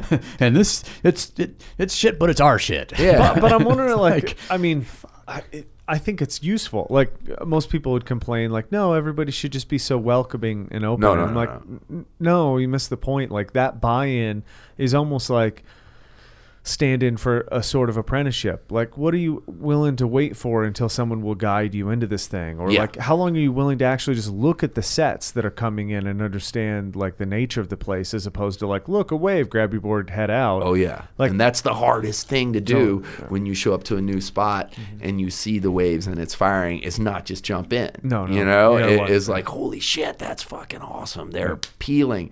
I have to, you know, I've been taught that by the guys I surf with. When you show up, study a spot for a while, Mm-hmm. and if you aren't there, you it's if you aren't from there, you go out in the lineup. It's very very quickly it's made apparent the pecking order. Sure. You know, and you kind of show respect to that because you're from outside, you know. And if they're cool, man, people are going to be cool. So I haven't really had problems, man, because I, I don't I don't act like an asshole. you know, Imagine that. you know. But I mean, there's some places where it's it's pretty the localism is pretty heavy, and you want to go with someone. You know, like Mm-hmm. Yeah, I, I surf County Line. My buddy Des and uh, one of the kind of local heavies carried us there and introduced us to all the people when we got there, so that you know the car windows wouldn't be smashed when we got out. Sure. like it, it's kind of it's weird, you know. So, so are you a traveling surfer? Like you mentioned Bali. Uh, are, are you looking for like is that part of the draw for you? Is it just the actual experience? Because a lot of people, and I would put myself in this category for when I want to go do something. Is like the traveling is the part of it, like the removal of my normal environment. Absolutely, Okay. one hundred percent. What what places do you look at going like I- that would fit your skill and temperament? Uh, I, I've been surfing. Last January, I went down to Ecuador. Uh, I have an Ecuadorian buddy, uh, and they in the winter they get the same swells as the North Shore of Oahu just a week later. So the swell will get Hawaii and then come down to Ecuador. Um, there's a really nice left hand point break down there. I surfed a a couple of different places. Um, I've surfed in Australia. I've surfed in Taiwan. This last December, I was there for a movie premiere. I was in a political action comedy Taiwanese movie. I went there for Christmas, and the co-star was uh, a surfer, and we found that out during the filming of the movie a couple of years ago, and we pestered the director every day until he worked in a surfing scene so we could go surf together. And the waves were Nice. shit that day, and the scene never got used. But I came back for the premiere, and he and I and one of his buddies went and surfed the the northern tip of Taiwan Nice. in in January. Right? No, December. I think it was New Year's Eve was the last wave I surfed last year, but it was in Taiwan. Really good time. I surfed on this tour. Um, I surfed Rockaway Beach because I had to because of the Ramones song. Yeah. it was shit. But then I went down to Lido and Long Beach uh, or Long Island, not far from there, and the waves were pretty good that day. But uh, yeah, I'm working on like surf trips more and more and more to also incorporate into a new book and also for photography. It's all like it's hard to separate the different things I like into like I do this for pleasure, I do this for business, I do this for the artistic pursuit. It, it all just so it's Yeah. Sounds like a lot of people in this room. yeah, exactly, man. Yeah, it's probably why we get along. You know, like it's not that when I go to a, a foreign country to go surfing, my main objective isn't there to go and go surfing, but I damn sure will be keeping notes and taking photos and recording this stuff because it's valuable experiences. Yeah. You know? I've actually there's a a guy um, uh, lives in my building. Um, Joe used to t- taught photography at the University of Utah for twenty plus years, whatever. Now he's retired and he's talking about moving to Portugal. And I was and I ran into him the other day because he's he's going on a, like a, a a test visit, Right. and uh, you know he's got to be my age, whatever. And and he said, uh, so he's gonna go spend a month or something in He's going to Lisbon? Porto, Porto, I think. Oh, Porto. Yeah. Um, anyway, you know, he's just like, I just need to go see if I can live there, and if I can, you know, I'll come back, I'll sell the place, car, whatever, and I'll and I'll go. And and uh, he said, I, I learned the other day that um, this place I'm looking at, uh, it's like one of the best surf spots in the world. Yeah. And and I said, Joe, I see you out on your mountain bike all the time, man. Who's to say what can happen? You get over there, you know, you might take up surfing as an older gentleman. And uh, and he goes, ah, I don't know if I'm gonna. Like, if you move to a pl- like to a place that's one of the best things in the world, y- you'd be a stubborn holdout. I have a buddy of mine like- who lives on the Outer Banks. I went to high school with, and the Outer Banks, North Carolina, had some of the best surf on the East Coast. Period. and and kiteboarding too, right? yeah, yeah, yeah. But he hates the beach, and he uh, he, he used to skateboard too, doesn't surf. And I'm like, how can you live here and not surf? How, like, there's nothing else here. I, I guess. Yeah. Point But of view, huh? Yeah, I'm putting my point Yeah. of view on, on his his what he should do with his life. You know, obviously. It's funny because um, Brittany, I know that Kristen's been out Mm-hmm. to the Outer Banks to kiteboard. I think Brittany has been. I know Zoe Hart comes over from France every now and then to go. Like I, I, I, That's I, pretty I've- famous. Yeah. Yeah, I, that's uh, that's what I associate with. You know, when I hear the Outer Banks, a like there was some storm there a couple years ago that fucked some shit up, but mm, That's um, every year. Yeah, okay. That's also what brings the I- waves. but what I had yeah, no but- idea kiteboarding was as big as it was. Like I thought it was like a very. It is. It's fringe. I mean, it's not you know making the fucking X Games anytime soon. But It when I went to me Corsica, it was the first time they, there was like dozens of them everywhere. They were flying all over the place. yeah. And then Interesting. talking to Kristen, she's like, "Oh yeah, we go down to Mexico, and this is what we do for like months at a time."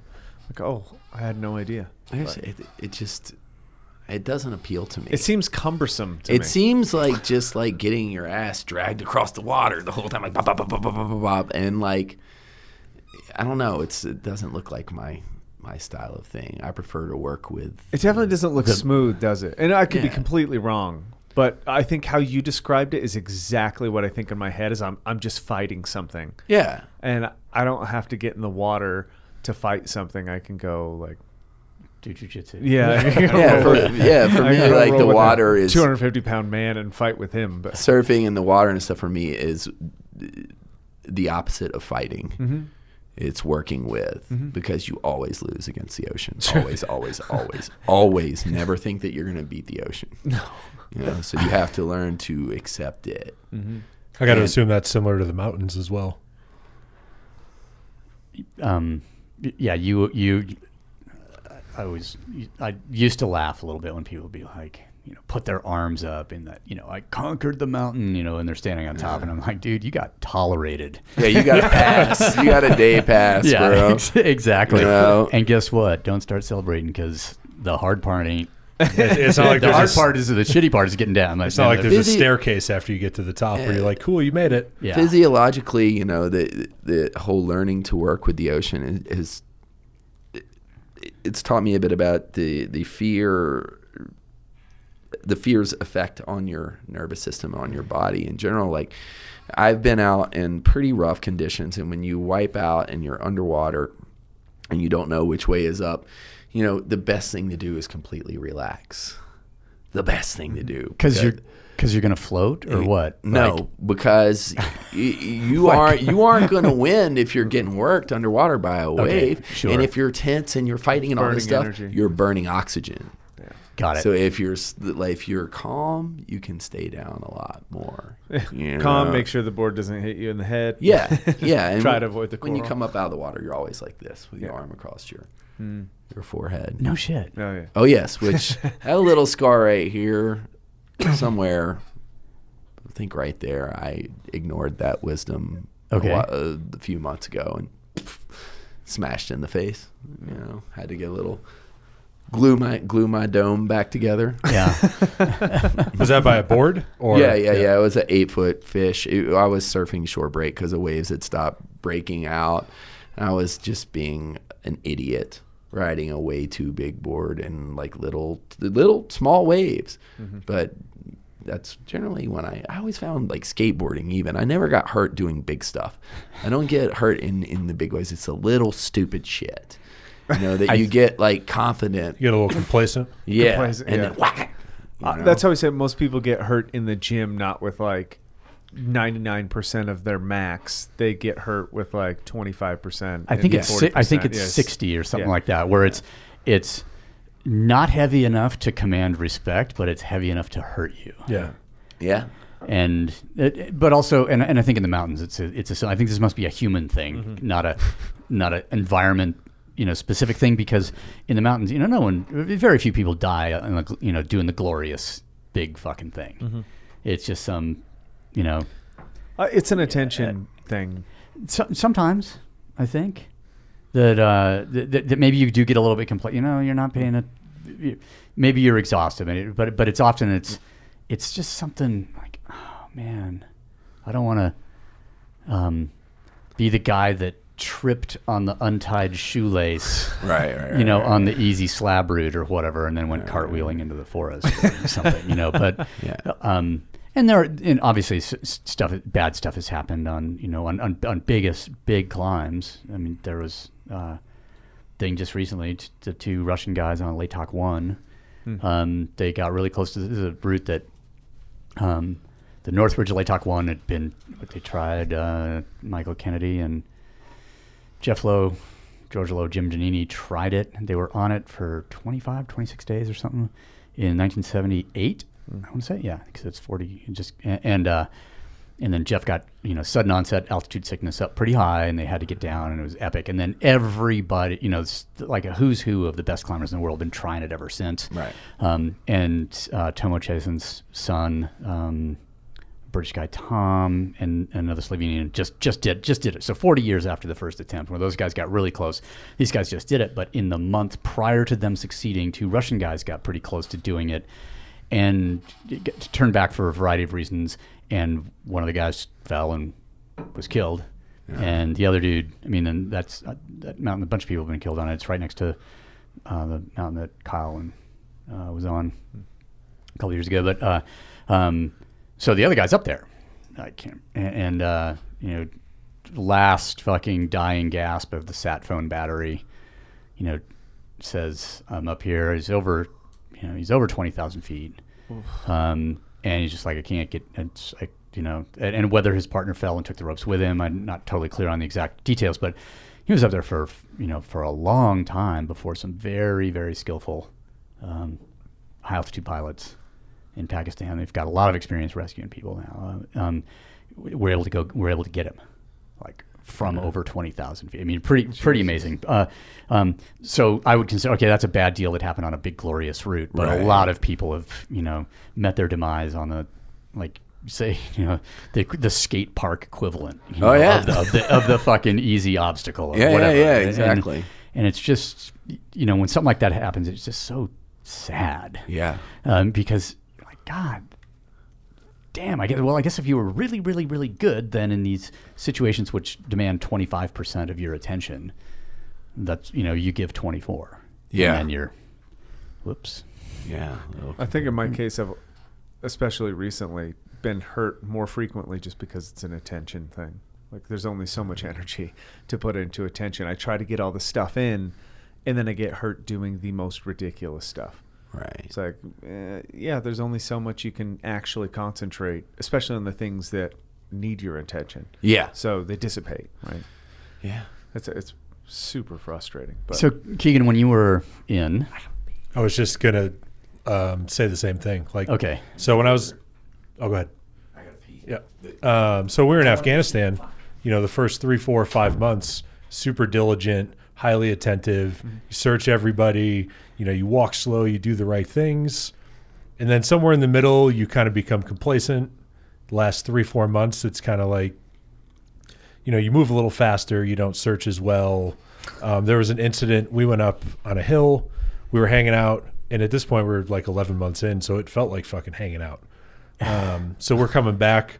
I don't remember the reason, but our my squad leader, and my team leader, got in like a tiff or whatever, and our my team leader was just like hauling ass to get back to base. So I was right behind them.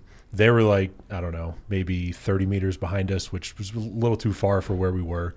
Nothing bad ended up happening. Yeah. But the next day, the ANA was on the same exact route, and they went over two 40 Mike Mike uh, shells in an IED and like flipped their truck over like three buildings because the explosion was so big. And we had walked by those that exact night, not paying attention to anything. Being completely complacent about Yeah, just like just we'd you know we'd done this route uh, you know three dozen times, and we're just like fuck it, like let's nothing just- ever has happened here before. yeah, let's just head back. Which in hindsight, you're like, that's exactly why something should happen Yeah. here. But we were so fucking complacent and just like, let's get back, like almost like short timer syndrome, where you're like, all right, we're going back to the States in 30, 45 days, whatever it was. We're just like, Jesus Christ. So, like, that's almost like a reset yeah. to where you're like, okay, we got to like fucking screw this back down. now we're back Where on our you? toes again. Yeah. Afghanistan. Oh yeah. Yeah. Yeah, Afghanistan. Yeah. Yeah. You do, And long. De- that's a. So you guys had a one year deployment. Yeah, they were Army has always been a Like year up until uh, I think the last four or five years they changed changed them to like nine months. Okay. Uh, but the the deployment before that, that unit was there for eighteen months. Oh. They just like, yeah, you'll be there for twelve months. Ah, two more months. Ah, two more months. And they used to do that to the eighty second all the time. and then I think they realized that a lot of shit like that, people were dying. B- just, Just because of the complacency, complacency, because yeah. it was yeah the um you're t- too familiar Yeah. with the surroundings. Yeah. you were asking about the long, steady drip of fear of being in prison. How I dealt with that. Yeah. The daily. Thinking about guys like him. I'm like, I'm not in Afghanistan. like, seriously. And I know a lot of vets, you know, and I have a lot of friends who've been through some fucking crazy shit over Yeah. there. It was staying cognizant of my actual situation. That's how I dealt with it. And I thought a lot about, seriously, our servicemen. Yeah. You know, I'm like, dude, these guys are over there, you know, in, in the sandbox, like getting shot at and stuff. At least we had shit to shoot back with, though. I think you and Uh, prison, Yeah. especially in a country you're wildly unfamiliar with, with people that barely speak your language. And The first day walking into population was a different experience because I walked out of my cell when they moved me from the where everybody had to go for a few weeks for observation to see if you're depressed. They put you in the basement for two weeks, which is the most depressing part of the prison. I was gonna. Yeah. yeah. to confirm that you're yeah, depressed. yeah. Or like, to make you depressed if you're not. Yeah, this guy in the cell next to me, he's like, "You're going to see the psychiatrist soon. Whatever you do, tell don't tell her you're depressed. Tell her you love prison. Tell her everything because I actually told her when she asked me, "What do you think of this prison?" I was like, "It fucking sucks." And she's like, "Hmm, he's depressed. I better keep him down here longer." But just to make sure. yeah, when they when they moved me up into population the first day I left um, my cell and we were lining up to go out to walk the yard, uh, there was about a hundred guys in the hallway, and it was like the needle Yeah. skipped on the record, and then a hundred heads came and looked at me, and I, it's I wasn't imagining everybody was looking at me; they were looking at me because I was the American, Yeah. you know, and I just kept my back to the wall. I guess in some regard, I'd rather have that bull shark pop up in the water Totally. than that experience. Yeah, I would rather do what I did. I'd rather go through what I did than go be in Afghanistan see, for a this is the- year, this bro. is- like This it's is the really phenomenal part, though. Like everybody, you know, minus me. I guess I've never done anything scary. I don't ever cutting hair terrifies me. oh, okay. Dealing with women, Yes. that terrifies me. Um, the the interesting part is to see like the difference of you describing a water scene and watching like Mark get goosebumped. Him describing down climbing off a twenty thousand foot. Yeah, just Yeah. see you shiver just now, and then all of us kind of like, oh, you're walking around in the desert with bombs. Yeah, yeah. all of us are just totally unprepared. But each person has their own kind of tolerable fear, and they tend to go like I think it it's useful as a tool to as like an antagonist for certain things, especially acute fear. Like there's something about you know, okay, here comes that wave. I have to ride it, or okay, if I you know do this correctly, it'll all work out. Like that acute fear is a teacher, and that chronic fear is also something to learn how to deal with the acute fear, like sitting in prison, sitting in the desert, sitting in the cold. All of these things are completely the same on one level. They all require that you're attentive. They all require that You are present. you're present. Yeah, and Yeah. And they they require knowledge and skill development or they lead to if they're handled correctly. And i think like that's a a fundamental misunderstanding about adrenaline junkies or fear seekers or uh, and i think like oh those people are going to get a rush. And it's like no i think those people are going to learn. Like Yeah. in most cases they're, they're going to be taught. Like did they prepare correctly especially if you're jumping base jumping and all these like to me those are fucking crazy sports. Yeah. like why would you jump off of a perfectly, Perfectly hikeable air- trail? I, you came up here or on out a of trail. a perfectly good airplane. Airplane. right, yeah. exactly. It- and I, I could see, you know, some kind of desire. Skydiving, I, I could, I could get into that. Have you done it? I haven't. I've done it once. Okay, and never again. I w- I'll do it again. Okay. Yes, but it was.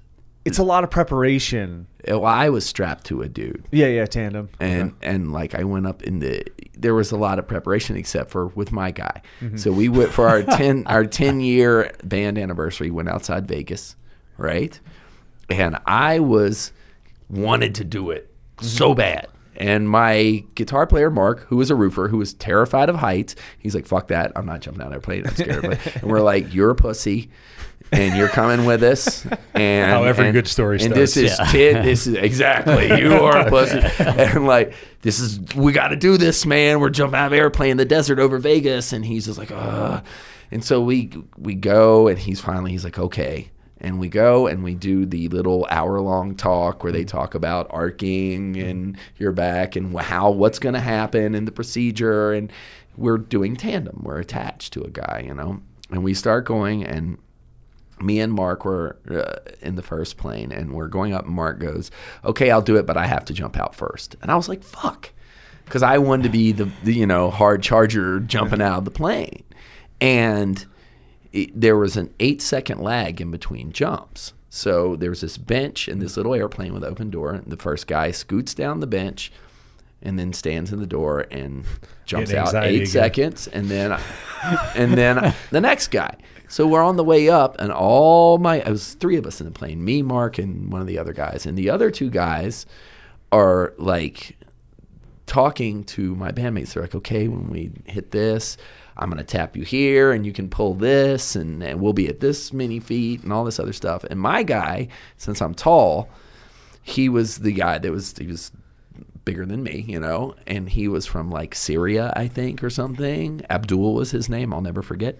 And I'm like, Abdul, uh, their guys are talking to him about the, the parachuting stuff, you know, to explain what's going to happen and when they're going to pull it, what, what's up. And he's like, we'll worry about that once we're in the air. And I'm like, fuck you, man. and so I'm like, well, fuck it, you know, and I'm a little nervous, but I guess I'm at the point of no return Yeah, now. we're up there, and I go. Mark goes, and I'm still pumped to jump out of the plane. Right, Mark is okay. We're ready to go, and I see Mark scoot to the edge of the plane, and he and you grab these bars over there, and you count and rock back and forth. Mm-hmm. One, two, three, and I watch Mark jump out of the plane. And up until that second, I had been super stoked to jump out of a plane. But then then. I saw him jump out of the plane. I was and like, he disappeared like that. I like that. I was like, holy shit. That's my that's my bro. He just jumped out of an airplane. Why would he do that? You know? what the fuck? And then the next thing I knew, Abdul is pushing me. He's like, "We're going, we're going," and like, and then one, two, three, and I'm out and just screaming. Have any of you skydived? I've jumped out of. I was in the 82nd Airborne, so I jumped out of a plane ten times. Yeah, yeah. So the A noise, little, a little different, but static same. line. Yeah, yeah. The noise in free fall is incredible. It's like, and then he pulls a chute, wham, Quiet.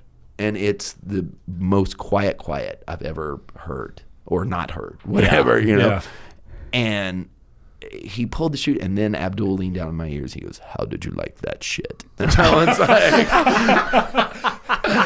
oh, like- that fucking kicks ass. yeah, dude. But we were floating, but like the the fear, it was it, it came suddenly. It was mm-hmm. like something I thought I was prepared for, you know. But the when I got on the ground. The overall experience, I described it as somewhere in between getting your ass severely kicked and the best orgasm you've ever had, like a mix mm-hmm. of those. A mix of the wow. Yeah. So I, I would do it again. My wife wants to go, so I'll do it again. Yeah, I, I, I- most of the things that I avoid aren't because of fear. It's just like equipment issues. Like I like to do things that I can replicate over and over again. Right, right, right, right. Like with minimal equipment or buy-in. So like, man, wakeboarding sounds really cool. I don't want to own a gotta fucking have a boat. boat Oh, and then I have to buy Oh, gear and a trailer. Yeah, and then I need Break yeah, a another trailer. I need to thousand. store And I the don't know boat. if a Man. Subaru can tow a boat. Dude, the, it's the LGBT Cubaroo. is what it is. I'm I'm Speechless. I'm just going to remain silent. I, okay, the pride ride. No, I'll say it. It's the pride ride. Um, but that's the exact thing. did, did I'm like, Josh put the could- sticker on it for you yet? Not yet, but I'm waiting for it to pop up one day, just a rainbow Yeah. sticker or something. Yeah. The, I- the which is- idea that I'd have to buy a diesel truck and then a thing, so I don't, I'm not into wakeboarding. The same thing is true of of uh, you know parasailing or hang gliding, any of that stuff. Uh, great, sounds awesome. I would love to experience it, but unless I can like continue to practice it like logically like okay if i do it once that's an experience. But usually that doesn't in my like in the past that doesn't lend to the best way to experience something is just doing it one time. I want to do it like over and over to get good at it. And they- therefore just, to, They to- say they say in skydiving you don't really enjoy Mm.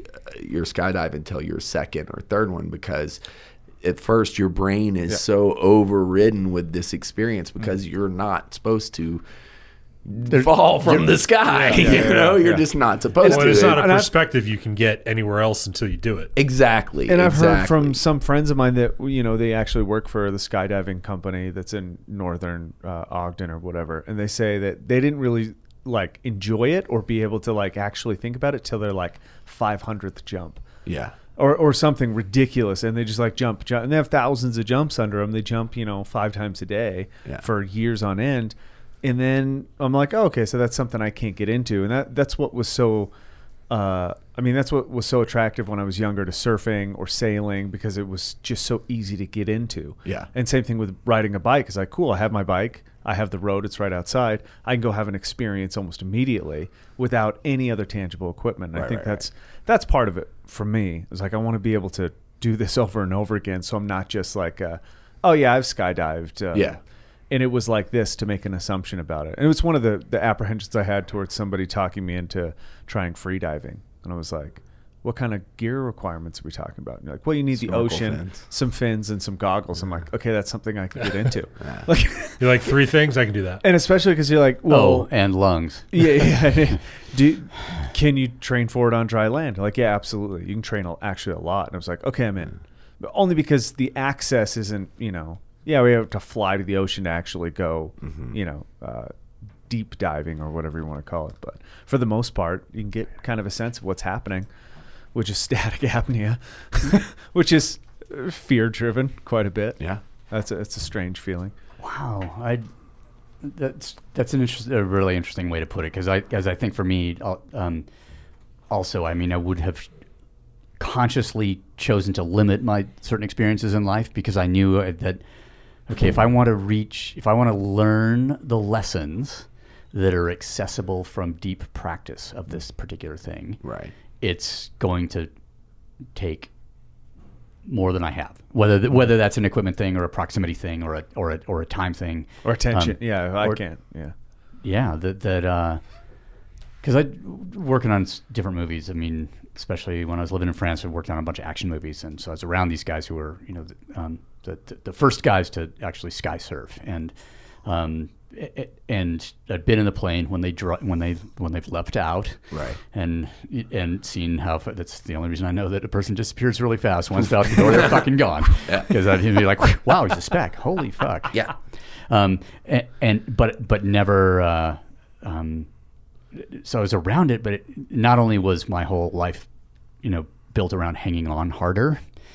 At that time, uh, um, so the last thing I was going to do was going to fucking Let let, go. Let go. Yeah. uh, um, but now, you know, I, I, I keep it keeps coming up, and now, and obviously, Andy Stumpf is a uh, very, very experienced skydiver. You know, prior military, did a lot on the civilian side. He's he's um, you know flies a wingsuit, base jumps, has the um, at, at one point anyway held the sort of distance record. I, he, I, when we asked him about it on the podcast, we're like, "Do you still hold that record?" He goes, "I don't know. I don't pay attention." That was like three years ago. So three years ago or whatever it was, um, and uh, and you know he's. I said, you know, there's two guys in the world that I would jump out of a plane with, and it's him and one of his uh, his buddy Steve, um, who's in the Navy with him. They they you know thousands and thousands and thousands of jumps. I was like, okay, I guess like if I was gonna do like I don't it terror scares me, therefore I should, but I don't want to be a fucking dilettante.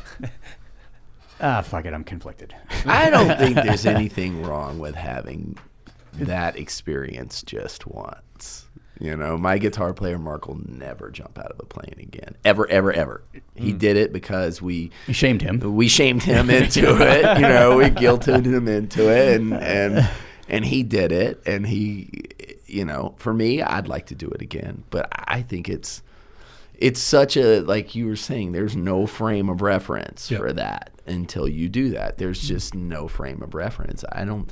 I don't think you would be uh, being a dilettante. You don't have to be.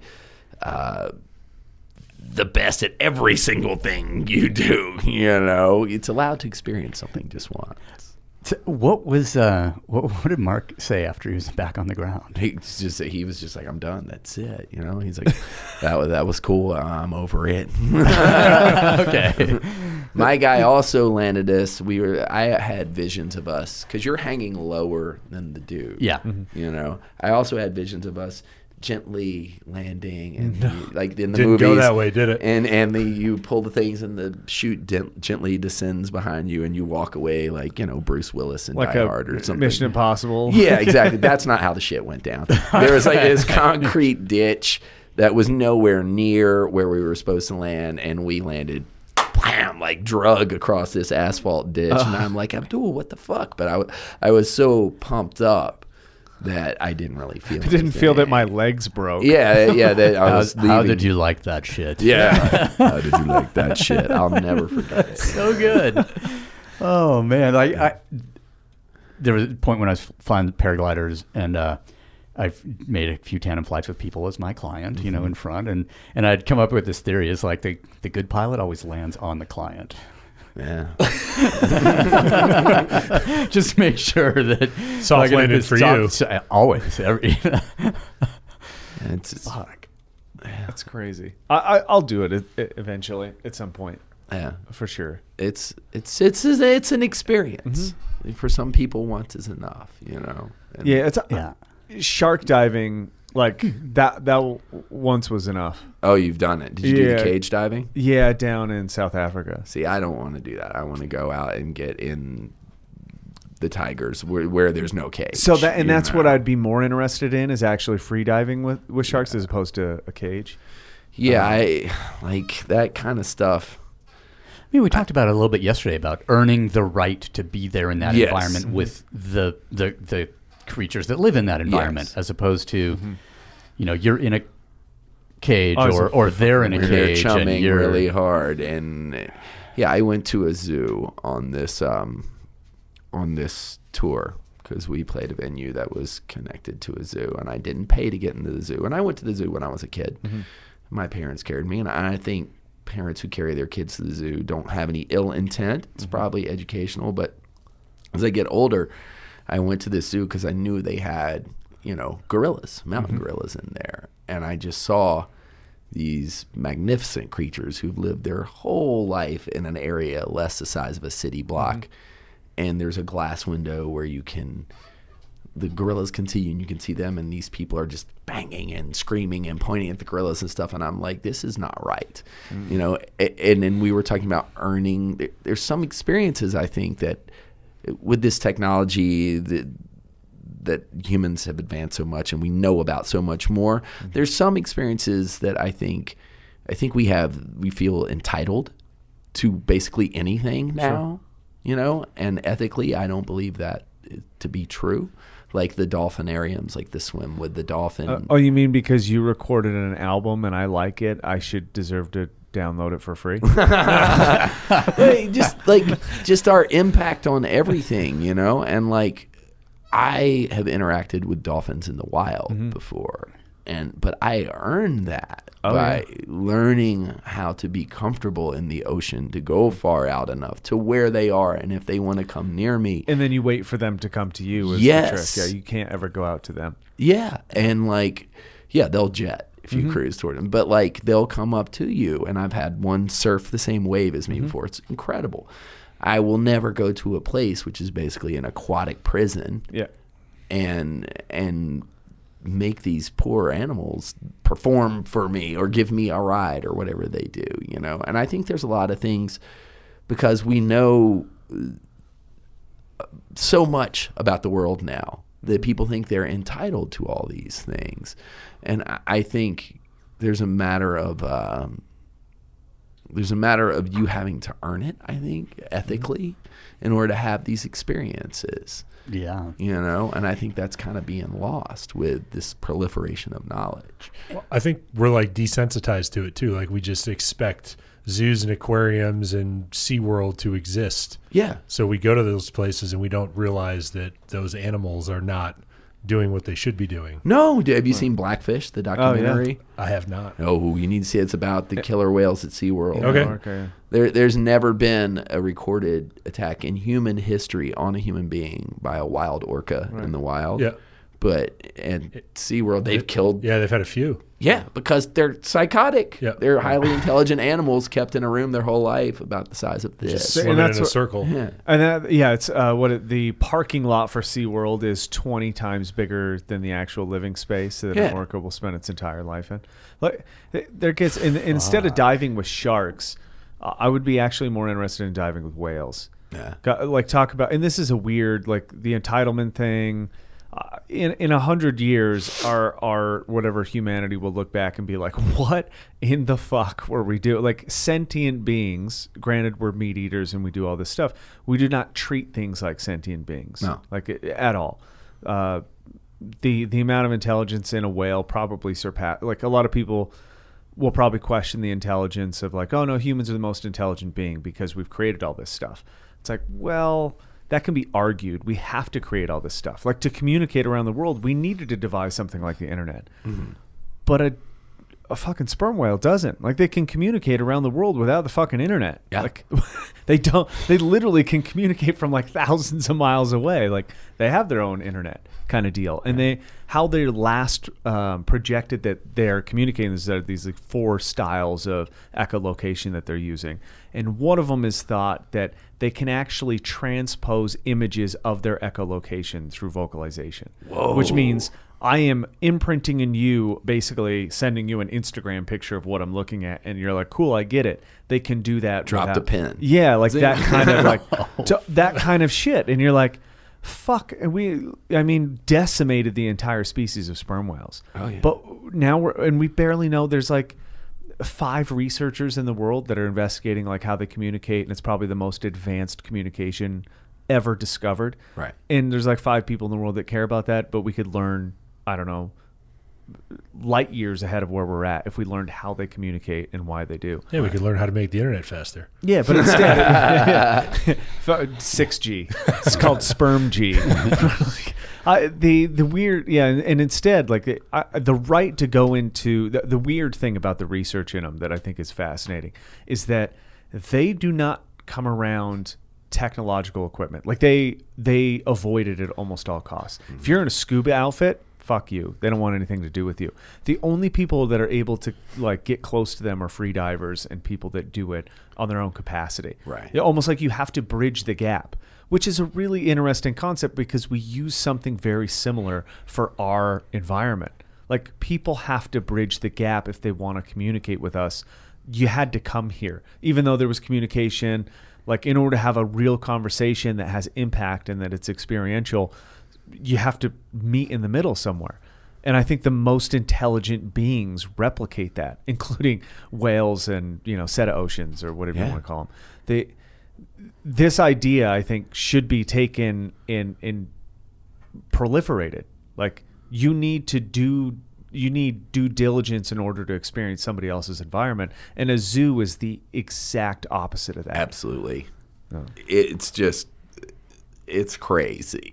you know, I I saw you know jaguars, cloud jaguar, a beautiful animal. Every wildcat I saw there was just pacing. Pacing. Pacing. Hu- huge enclosure, but just pacing, pacing, pacing, pacing, pacing, pacing. And I'm like, that motherfucker belongs in the Amazon. Yeah. You know what I mean? He does not belong here in the Midwest. I, and that, that I think I first real I was down at a zoo in um, uh, Puerto Vallarta in Mexico. Puerto Vallarta. Yeah, which is uh, first of all, it's a petting zoo. I, I was gonna say that that isn't the place itself kind of a zoo. There's literally a giraffe just walking o- around the air. Like, there's no enclosure for the giraffe. You can literally walk up and like pat it on. Like, it is the most insane thing I've ever seen. And they give you food to feed to the animals, which is Right. another insane thing. And a side note, they give you like what they call the bear cookies. And it says, like in some kind of weird translation in Spanish, don't feed the male one. fuck do I? There's two of them. I don't know which one. Look, I don't know which one is the male one. I I assume that it's the happy one next to the to the, the fence to get the cookies, but that that's all you know. And they they had so they had some sedated lions and tigers that you could go mm. pet and then they had some baby lions and tigers which at the time like i didn't realize how fucked up it was until Yeah. like you're actually there holding it and you're like this is the most fucked up operation Because This this cu- this cu- lion cub's mom would fucking kill me if Yeah. she wasn't high on oh, Valium yeah. right and, now. and this three month old tiger would fuck me up, like kill me if it wasn't sedated. Yeah. And you're like, holy fuck. I mean, just like, and it gets kind of, you know, it causes a little bit of ruckus and they grab them, put a chain around their neck. And you're just like, that, there's some, there's a reason why we can't interact with these things in their own environment. And and there, that's probably a good reason to not interact with them, period. Yeah. Like, yeah, notice them, study them, do whatever, learn about them. But there's no reason that I should be able to like pet a fucking tiger. No, no, no, no. There's not. There's it's not like when. Siegfried and Roy got got mauled. People are like, "Oh, you know, the the tiger was upset because a woman in the audience made a sudden gesture." I'm no, No, it's a fucking tiger. Yeah, yeah. It's in Las Vegas. You know, that's why someone Reason got fucked up. right you know? there It belongs in to- India, Right. in the jungle, and ha- you know, having been in a cage, I think that's another thing. Like.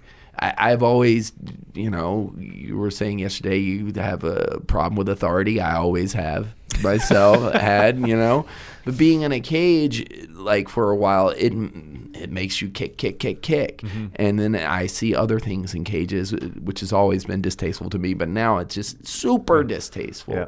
you know. Yeah, I can't do it. So on uh were you on Joe Rogan? Is that what you were saying before? No, Oh, um, well, anyway, so he's got uh, his last bit uh, triggered. I think his Netflix special. Um, he does a bit, and I'm like 99 percent positive it's accurate. So don't kill me if it's not. But there's more tigers in captivity in Texas than there are tigers in all the wild of the world. Yeah, Would- it's not would technically. It's uh, domestication. Like there's more privately owned tigers in Texas than the rest of the yeah, world? That's Yeah. crazy. Yeah. Whoa. Yeah. Just some rich assholes being like, "I should get a fucking tiger." Well, there's also in like the Everglades, there's all sorts of weird shit down in Florida. Oh, yeah. that has gotten loose, and like I know some people down there were telling me, like there's emus down there because back when ostrich and emu mm-hmm. meat was going to take the place of beef. Do you remember that? Yeah. Yeah, like yeah. a bunch of people are like, we're going to start an emu farm, and then they're like, holy shit, this is a lot of work. The emus, pff, now they're yeah, in the Everglades. bottom fell out of the I think emu don't they have like a Burmese python yeah, problem or yeah, something? they're down there because it's perfect for them. And then there's also sometimes a lot of big cats down there because of the drug dealers down there. When oh. they get status, They get a cat. they get I'm, I need a tiger. And then the feds come, you know, the feds are coming to seize everything. They let the fucking tiger loose. Off he goes into the jungle. I mean, if they don't do that, what's their other option? Kill him? like, yeah. You know, I, I would like to see more displaced wild animals roaming the streets of major cities. Oh. Uh, that is. So, I thought about it when I was in the zoo on this tour. I was walking through and I was like, what would happen if some of this shit got loose while I was in here? And I was looking around like at the different animals. You know, I was thinking, where? I mean, nope, that one can climb a tree. you know, yeah, I, I, I ain't saved my ass that way. I'm yeah. fucked. basically, all the animals, there's nowhere to run or hide. yeah, Uh, therefore, you don't have to be the fastest, yeah. but you sure shit can't be the slowest. I'm just, I'm just like convinced. Un- unfortunately, I'd get you know bit and spit out kind of style because I was just like, I'm too gristly. Yeah. Yeah, it's just like, Yeah. nah, I need something a little like softer and chewier. something a little. it's not all connective tissue. And, I'm, mean I'm waiting for Mark to look at me. you need something with some marbling. yeah, but, but yes, A human with some marbling. Maybe that's been massaged a few times. A. Kobe human. You guys have some some big game up here, and I do. like came out one time with a buddy of mine from Salt Lake, and we went up to the hills to shoot, and I saw. I'm from the East Coast. We have white-tailed deer. We Oh, don't, okay, and We yeah. don't. Oh, where Oh, you I'm have the from- little deer. Yeah, we Yeah. don't have moose. Where in the East Coast? and like, and we went up, huh? We're in the East Coast.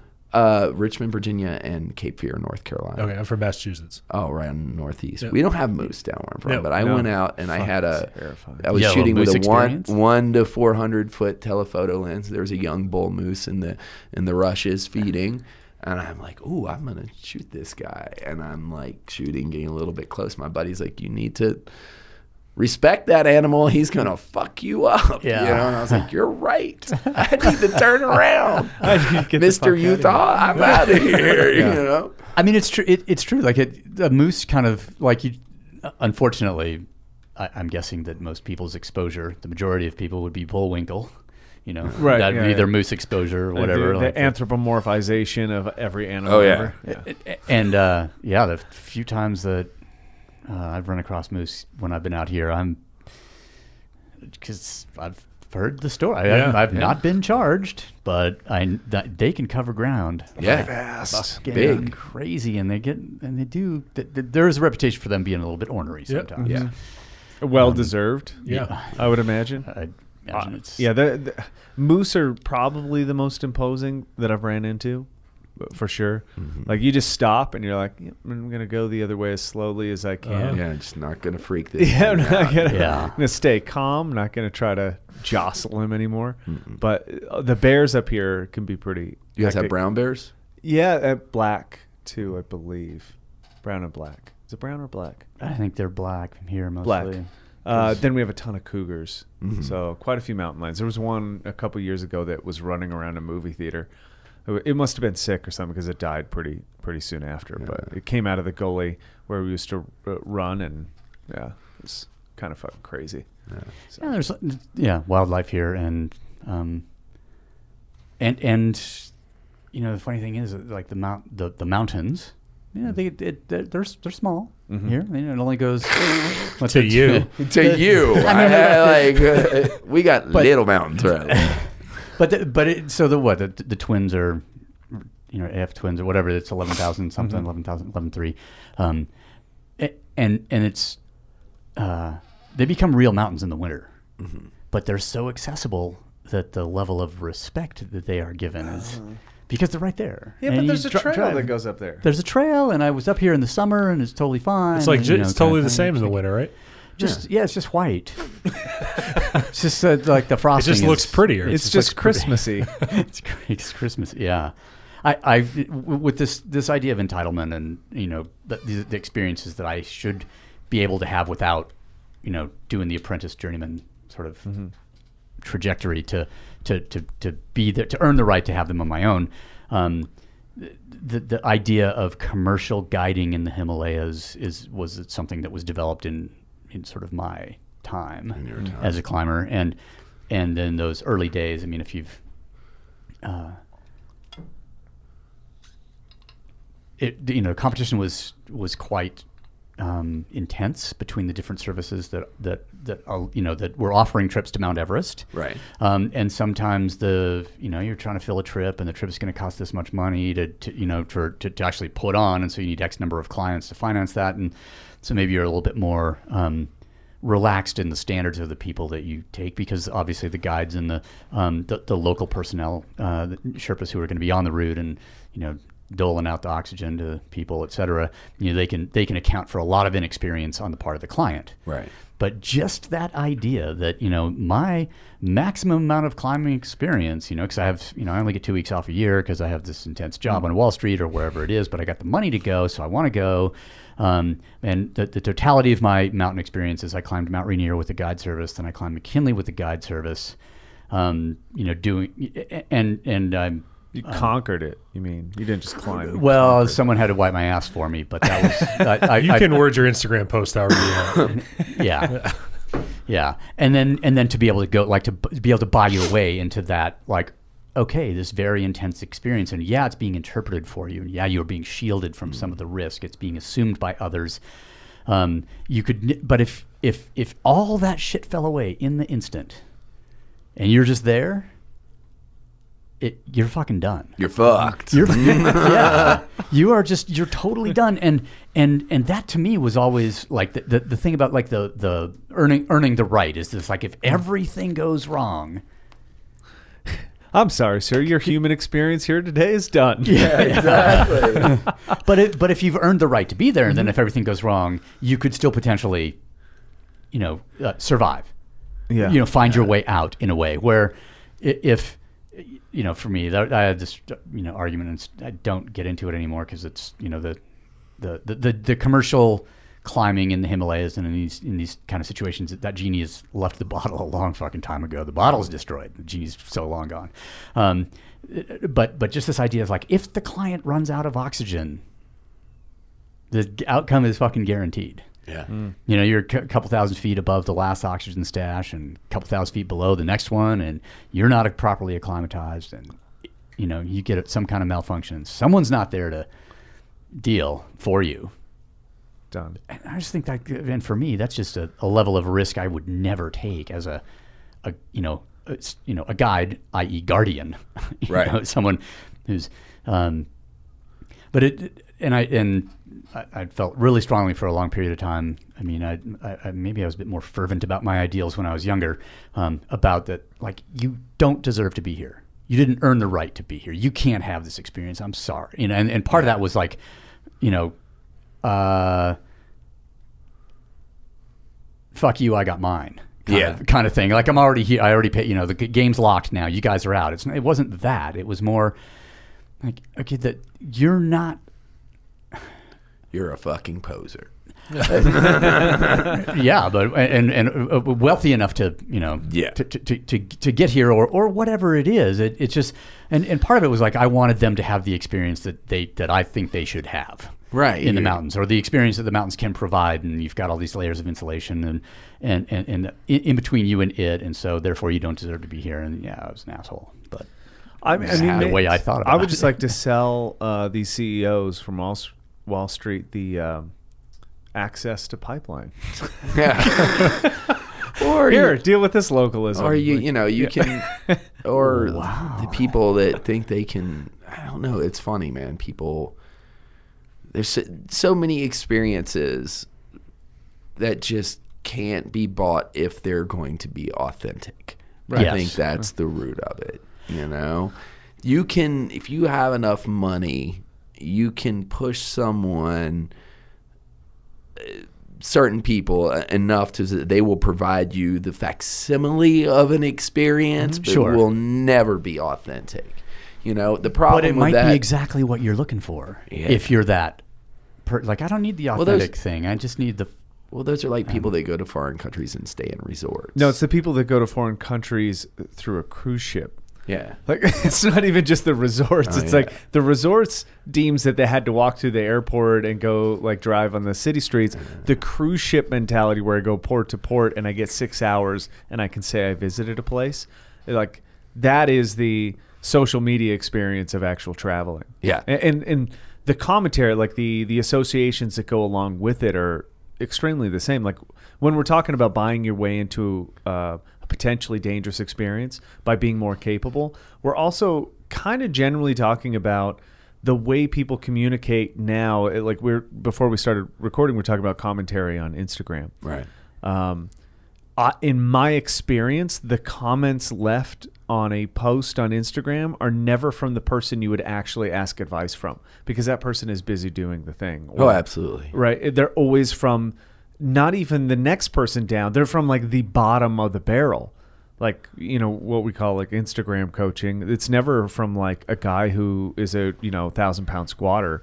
It's the It's guy. rarely even from a guy that actually coaches. Right, right. It's it's from a guy who's seen some videos on YouTube about you know some cues and he wants to pass those on. It's like worse than an amateur because the amateur thinks he has knowledge that he doesn't. Right. And it, this is like I don't know. Maybe it's a I don't even know what to call the subject, but it seems endemic of almost everything. I was. yeah, I'm gonna I'm gonna jump in on this one because what you were saying, um, Randy, a little bit about the, you, you know, these. Um, you were starting to talk about experiences that people can have, or you know, insinuate their way into, or whatever. Um, and and you know, each of us clearly has some strong opinions about different aspects of this. Right. Um, and and I was thinking that you know, I think th- people. It's a lack of education sometimes on the part of that person. They don't know that they might not know that there's a different way. Right. Like we have been, you know, poor in our, you know, be, because of the sort of, you know, you know, whatever is in my view. I could say I have a negative attitude about this. I have an elitist attitude about this. Whatever that might be, um, I've done a poor job of like saying, hey, there's a there's a mechanism by you know historically, you know through which people gained this amount of knowledge and like went and had this thing and that's and then once once you've gone through that process then the, the experience you have is this you know Right. x whatever um, and then maybe it's prevalence of life hacks and you know all this like the idea that oh, I need can shortcut my way because you guys you old guys already already had all that fucking Right. experience you know that it, you know you, um, but but I think it's, it's sometimes like oh there's a different way to go about this that it, it- that you know has not been presented. Only the results have been, you know, like especially with you know if we go back to this internet or social media sort of presence for a lot of these things. It's like yeah, that I, I, that that could be someone's only access point, or you know, to, to some some basic knowledge. And if it's a you know charlatan who's providing it, that's unfortunate for them. But um, but the, the they they might not know that there's like well, what you're getting here is the digital Cliff Notes version. There was an actual book, and then there was actually years of study, and then there was all these other things that allowed the authentic experience to be had by someone. Right. I think people lack context too. Like I think people that take guides and groups that go to the Himalayas and then listen to what you've done, I think they think it's the same. to some degree. Not not from your perspective, hmm. but from their perspective. Because they're like, "Oh, we climbed the same thing, so we did the same thing." Oh. Not not realizing that it's 100% different. I also hold that opinion. I mean, it- it- it's like the, the thing was, you know, you you show somebody the, the- a picture that you've taken that you're quite pleased with, and and uh, and depending on who that person, you know, just, just and it's sta- Ben Staley and I, I think maybe had this conversation about like somebody says like, oh, if I'd just been there with my phone, I could have taken the same picture. Okay. I love that shit. and and it's there, you know. Like, yes, I went on a guided trip. I hiked to Everest Base Camp. Yeah, I saved my climbing partner's life at you know twenty six five when Right. he came down with cerebral edema, and we were the only ones on the mountain, and you know we had no sleeping bags, no tent, no oxygen, nothing. I don't think we had the same experience. Right. No, no. same, same, but different. But we were we Just were a little different. you know geolocated nearby each other. Yeah. You know, like uh, yeah. I have too many things to compare this to. To me, I- yeah, there's because- about a bazillion. Uh, Things there is there because there's also this false um, this false perception of knowledge through like um, an education system promoting the idea that now that person has read the required information and repeated that required information to pass the test. Okay, hang now on. that person we, is we, we got a expert. timeout. Like Okay. Kegan, Yes. you don't get to talk about education, the educational system, That's true. Nor can you, Michael. None of us have experience, and nor can I, because none of us have experience with. Hey man, I Well, dropped out so after a year. I didn't. So I've graduated college, so I don't actually know what higher Oh. education to this individual meant. But I feel like I, I reached it. It, Sorry, we're just referring. There was a i- interesting exchange of comments, you know, f- funnily on Instagram, if Yeah. I recall correctly, um, about uh, a podcast topic that came up because we were, I think, busting on. education. Education, Okay, so I say we- I won't put it down. What I will say is that it is different, right? So, like, if I earn Okay. a PhD in sports science or nutrition or wh- whatever, that person is deemed the expert. But there is generally no practical execution of that profession. There's just a couple of letters that go after that deem the pre-required knowledge was attained right. the difference to me is like if I if I was gonna you know go have an experience, would I want to fucking talk to a geologist about Everest or would I want to talk to a fucking alpine climber? Yeah. like uh, there there's an execution thing that we we mismark education as in there is knowing Yeah. and then there is knowing of. Like I know of geology, I don't know it intently. Like I, I you know how to climb a fucking rock. Somebody knows about the sediment layers. There there's this separation and we don't deem it different. Like we just say the PhD is the intellectual. He teaches everybody about the uh, other things, and there's no actual like the waterman that knows surfing so genuinely, like that can read waves, that understands how coral forms and all these things, and knows how to actually move in that environment. That's the guy that I want to talk to, and that's the guy I want to learn from. I don't really care about the marine biologist that lives in Cincinnati that's only been to the ocean once to do their doctorate or whatever. Yeah, those people exist. too. Exactly. and, and they're generally highlighted as like, oh, that's the pinnacle of education. It's like, no, the guy that spent 45 years of his life underwater or whatever, that's Yeah. the guy that should be the pinnacle of actual education, which is intimate knowledge of something. Visceral knowledge. Yeah, visceral knowledge. Sorry, I don't know what I was No, with I, but- n- it, it's um, it's funny because I think this is a, a band band word coming Mm-hmm. up, right? I think it's a perspective thing because I, you know, I, I would just say like, okay, we're sitting in this room and um, we. I gotta step out with this one. We are men of action. Uh, like we've interacted with the natural environment in a way, Yeah. and, and so we under, we so we understand that there is that difference between the the book learning and then the and then the backwoods learning. Yeah. you know the, the stuff where it you know there's the Dirt I- time. d- dirt, yeah, yeah, or, or water time, or Yeah. you know whatever it, it, it is, and so um, yeah, I have a and and I also know that my particular point of view about higher education is because you know it's a it has to do with you know an ac- coming from an academic family.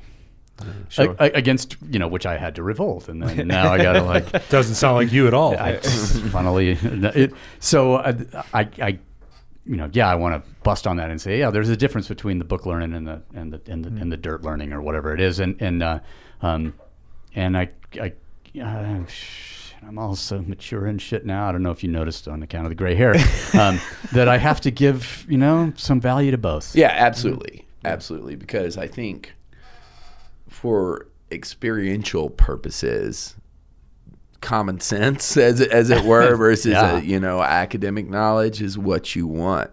But I think the academic knowledge is just as necessary in learning to perhaps uh, looking at the bigger picture, figure out how to preserve Yes. these experiences and figure out what you know unknown factors are affecting the environment and you know that you need eggheads to sit and think Oh, for and, sure. and, and look at stuff like that. And Yeah. I don't think we necessarily were knocking it to the point of saying it shouldn't necessarily exist. We're Nice just try, saying college boy. Yeah, for, that for sure. was Why you go back to your ways- frat? Fuck. That there's there's better ways to do things and uh, schools these days are based more on like learning how to pass a specific test that makes the school look good Rote as opposed to teaching people how to learn and actually become better human beings Yeah, eventually you're going to get turned loose into the wild, and Right. And uh, I, I really am a. I would consider myself a shitty teacher if I didn't give you this, you know, some skills that will be useful once you get out right there. I'm, i graduated college and the next day was like now what Yeah. i didn't feel fucking prepared for anything. I didn't know what i wanted to do. I mean i didn't do college you know i didn't do the best at college but i did college but it was just it's like all right like i made some friends i became good at networking which Really i feel like i'm still good at networking. But aside from that like i didn't i didn't like walk out my dorm room after i graduated and be like cool the world's my oyster let's go get a job. You like start to try to find a job and you're like oh fuck there aren't any or not that i want to do How old are you? or uh, 34 Oh yeah, for sure. Yeah, it's a different world. My father was the first guy in my family to graduate from college on that side of the family, and he was able to get a job, you know, electrical engineering and stuff, uh, and with a you know a four year degree. That those times are gone now. you know, you you can't really expect to walk out of college Well, even now, like your bachelor's cool, but you need a master's, Exactly. or you need to be working on your PhD. Yeah. and you're 38 Or you by the time you're out of school, and you're a 150 thousand dollars in debt. Yeah. In some cases, I kind of like this scenario because Wait, wait, hang on. How much debt did you do you have? You you got Oh, I don't have any of that, I but- no no I know that, but so if somebody gets out and they got one hundred fifty thousand dollars in debt, and I say, and to me, you sound like a very in, obedient employee. Yeah. right? Yeah, right. Yeah, that's a good point. yeah, you don't you don't get to fucking mouth off. Yeah. because uh, you can't When you- bankrupt out of that shit. That shit's for life. Yeah, The- I, the- I think I I almost like this atmosphere better because there is some form of selection going on. It's that you can't just, you know, and maybe my generation was the last that was able to get a higher education for an affordable price and then mm-hmm. get into a market where they expelled all the qualities of an intellectual, whatever you want to describe that as. And now when you look at it, you're like, okay, you need a different path. You have to be thinking differently. You have to be more experienced than your average person because school is available to everybody. Not edu- I mean, not true education, but school Yeah. and the letters You, involved. you and can get a piece of paper Yeah. just as easy as anybody else. Right. So therefore, there's no there's no determining who is more qualified than the next. You're both just a bunch of kids who have never done shit. So the person that will survive and rise to the top in a situation like this is somebody who actually goes against the grain, does something differently. Like that that doesn't take the normal path of like four years here, then a PhD, and now I can sit and be, you know, an employee for forty five thousand dollars a year uh, at a whatever lab. yeah, I, Sitting in a cubicle just like those fucking cage tigers at a zoo. pacing. yeah. They're pacing. Well, those people, I mean, it, it, it, I have to watch my uh, judgmentalism. I Yeah, we, uh. I'm with I'm with you. yeah, I have that, to man. watch that about myself because I can get super snarky and up on my high chair, and I've, you know, always maintained my pursuit of art and living outside the rules and all that stuff. I mean, really, I boxed myself into a corner where I had no choice but to do what I did. You know what I mean? Let's be honest. Which is kind of what I think we all do. Yeah, and it, it, you know, it's like getting tattoos on your hand. They call them job stoppers for a Yeah. reason. Some people have them, you know. But Especially like, when they say "fuck you." yeah, or or it used to now, you know. But uh, but for me, I think about the people that work in the office job and work in the cubicle, and they work and they're supporting their family that way. Sure. And I'm like, you are super because there that system. In order for society to function, is in place for a reason. Yeah, that system has to and, exist, and we yeah. can scorn it all we want, but we certainly benefit from it. Yep. But the people that make up that system and the person that works, you know, eight to nine hours, you know, normally nine hours a day if you count in travel and stuff, for X amount of money to pay the bills, to you know, pay for their kids and all that other stuff. The guy that and, and girl that goes and go do that, I think of them. I'm kind of like you're superhuman because I am not I, I like I, I don't know if I can survive that. Like Yeah. really, you know, I, Because you'd be the guy reaching through the bars to throttle the. I- I'd lose the- my shit. Yeah. I'd probably hang, be hanging from a tree somewhere. You know, I, I don't understand it. I when I had to work a straight job, which I did up until 2004. My band, uh, the fir- the first four ten years of our our existence. That's just this band. We all work straight jobs, you Yeah. know. But I always had the construction job, the restaurant job, where you can move in and out easily. There's a lot of a lot of latitude and, and a lot of like uh, Well, things change. wriggle room. Yeah, jobs are different. People that you meet in a restaurant are different. So it's not like you're going to the same desk Yeah. every day, typing on the same computer. But I, I can come back and get a restaurant job. Yeah, I yeah. can come back and, Right, you and, can- and be a roofer. You can go on tour and Yeah, and I can get do work or that, you whatever. But if you left a more structured, you know, yeah, type you, of job, you, you, can't just work a corporate job and be like, "Hey, I'm going on tour for two months." Yeah. They're gonna be like, "What? Get the fuck out of here!" yeah, no, you're going on tour forever. Yeah, yeah, exactly. So Hope that works out. that's what I did. You know, I've never fully committed to like that sort of job, like Yeah. a like a job that requires you to stay there. I suppose in order Right, to get but- the 401k and all that other. But but the, mm. but the job you you you did sign up for is the job that you know where home is a bus Yeah. sometimes you know for long periods of yeah, time. it's a long metal fart tube of one sort or the other. yeah you know, whether it be a train, a bus, a plane, yeah some kind of traveling mechanism that actually takes you away from yeah, some things that you care about. yeah, you know, lots uh, of stuff I care about. We um you, you touched on something just and it's gonna it's stuck in my head because we had we had a little bit of conversation about um, environment Yes. the other day or yesterday um, and uh, I know that a, a percentage of the proceeds of Unbuilt um, go Yeah. to Surfrider. Surfrider, we've done Surfrider, we've done a couple of other different charities, but yeah, yeah, yeah, it's important for us to to give back, and I I like Surfrider a lot. Um, they have. It's not just one big nebulous organization centered in California. There's Mm-hmm. local chapters everywhere, and they actually get out and do shit, beach cleans, education, and things like that. You know, Hmm. And I think and that- they cause a lot of ruckus in the government too. They've successfully stopped things before. I like that. Yeah. Um, and you know, we were talking a little bit about, and I, I don't know what we'll what we'll do, but the but just the the importance of you know said, yeah, we need the eggheads, we need the fifty pound heads to be thinking about at the effect that we have on the environment, the the um, you know, the, what what are going to be the unintended consequences in ten years, twenty years, hundred years, Absolutely. and uh, and I just mentioned, you know, that that uh, growing up, i've like there was a picture on my dad's study, the wall of the study. It's you know, Teddy Roosevelt and John Muir uh, standing there overlooking Yosemite, and that's like at the time when the sort of national park idea, you know, came into being. Yeah. and um, and it's a and it's it's funny being here in, in Utah because there's there are there are a number of national parks. There's a lot of protected land. Um, up until our current president, there was more protected land. the whole Big Bear thing and all. Yeah, the Bears Ears and and and uh, Grand Staircase were the things that got Bears Ears, chopped. yeah.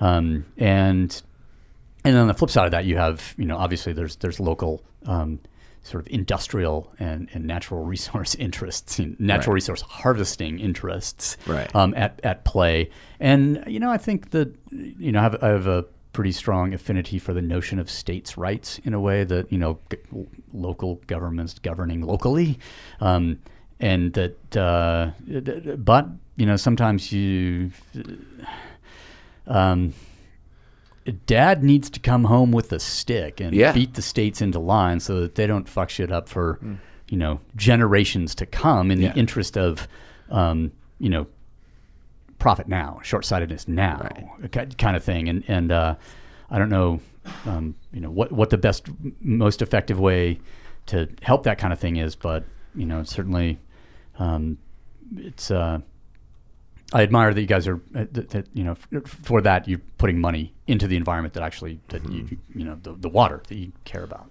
Yeah.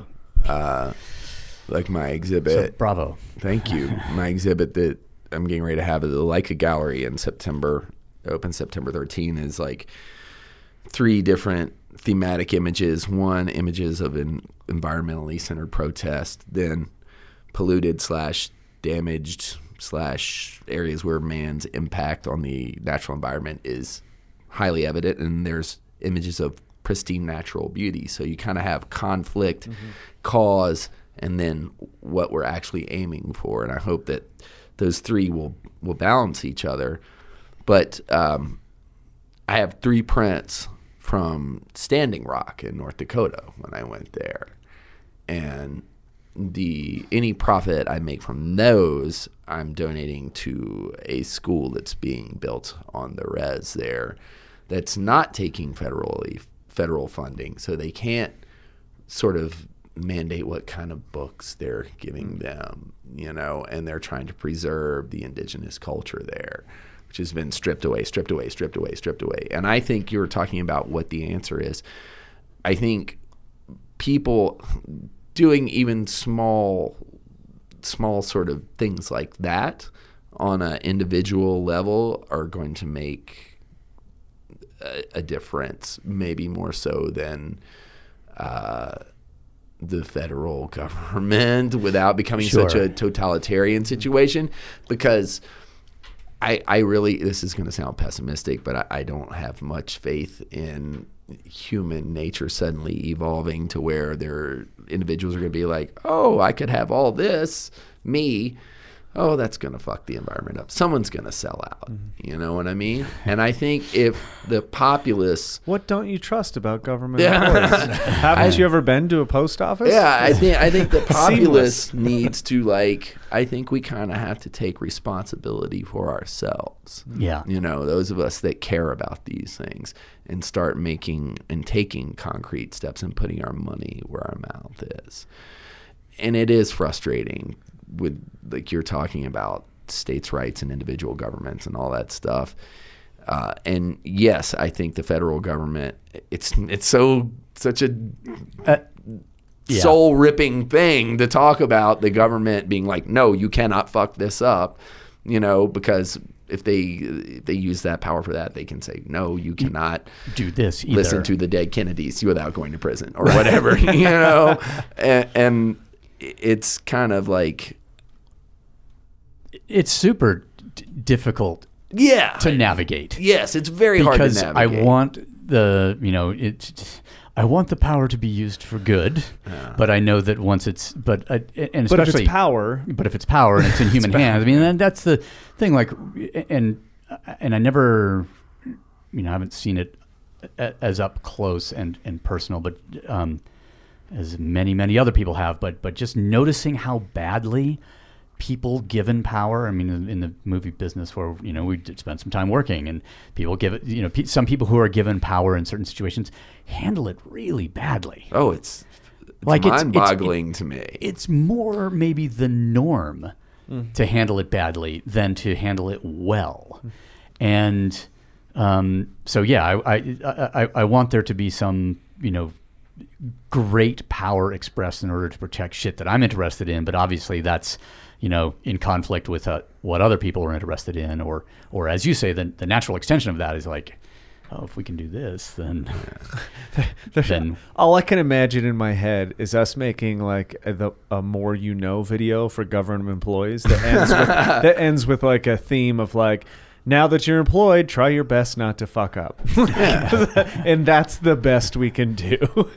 I, I mean I think that's the best we can all do is try not to fuck up. sure. Yeah. Or try not to be fu- try not to be fuck ups. I mean, it's been the theme of my life. And So- learn when from when you do fuck up Right. Yeah, yeah. because it's going to happen. I think that feels like Uh, a yeah. natural. Yeah. that just feels like a natural Indeed. natural point. Um, thank you, man. A good Thank- good time. It's Thank been a you pleasure, for coming man. in, and we should uh, um, go see what the light is like. Yeah, we should. and Yeah. shoot some pictures. Got these fancy German cameras.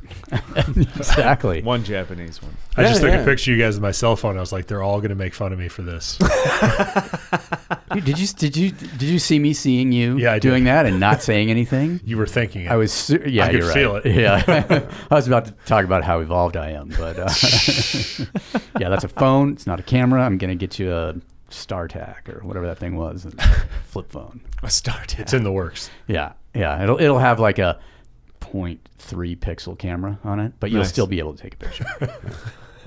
anyway, Cool. gentlemen, Thank you guys. Yeah, thanks, yeah, man. thank, thank you.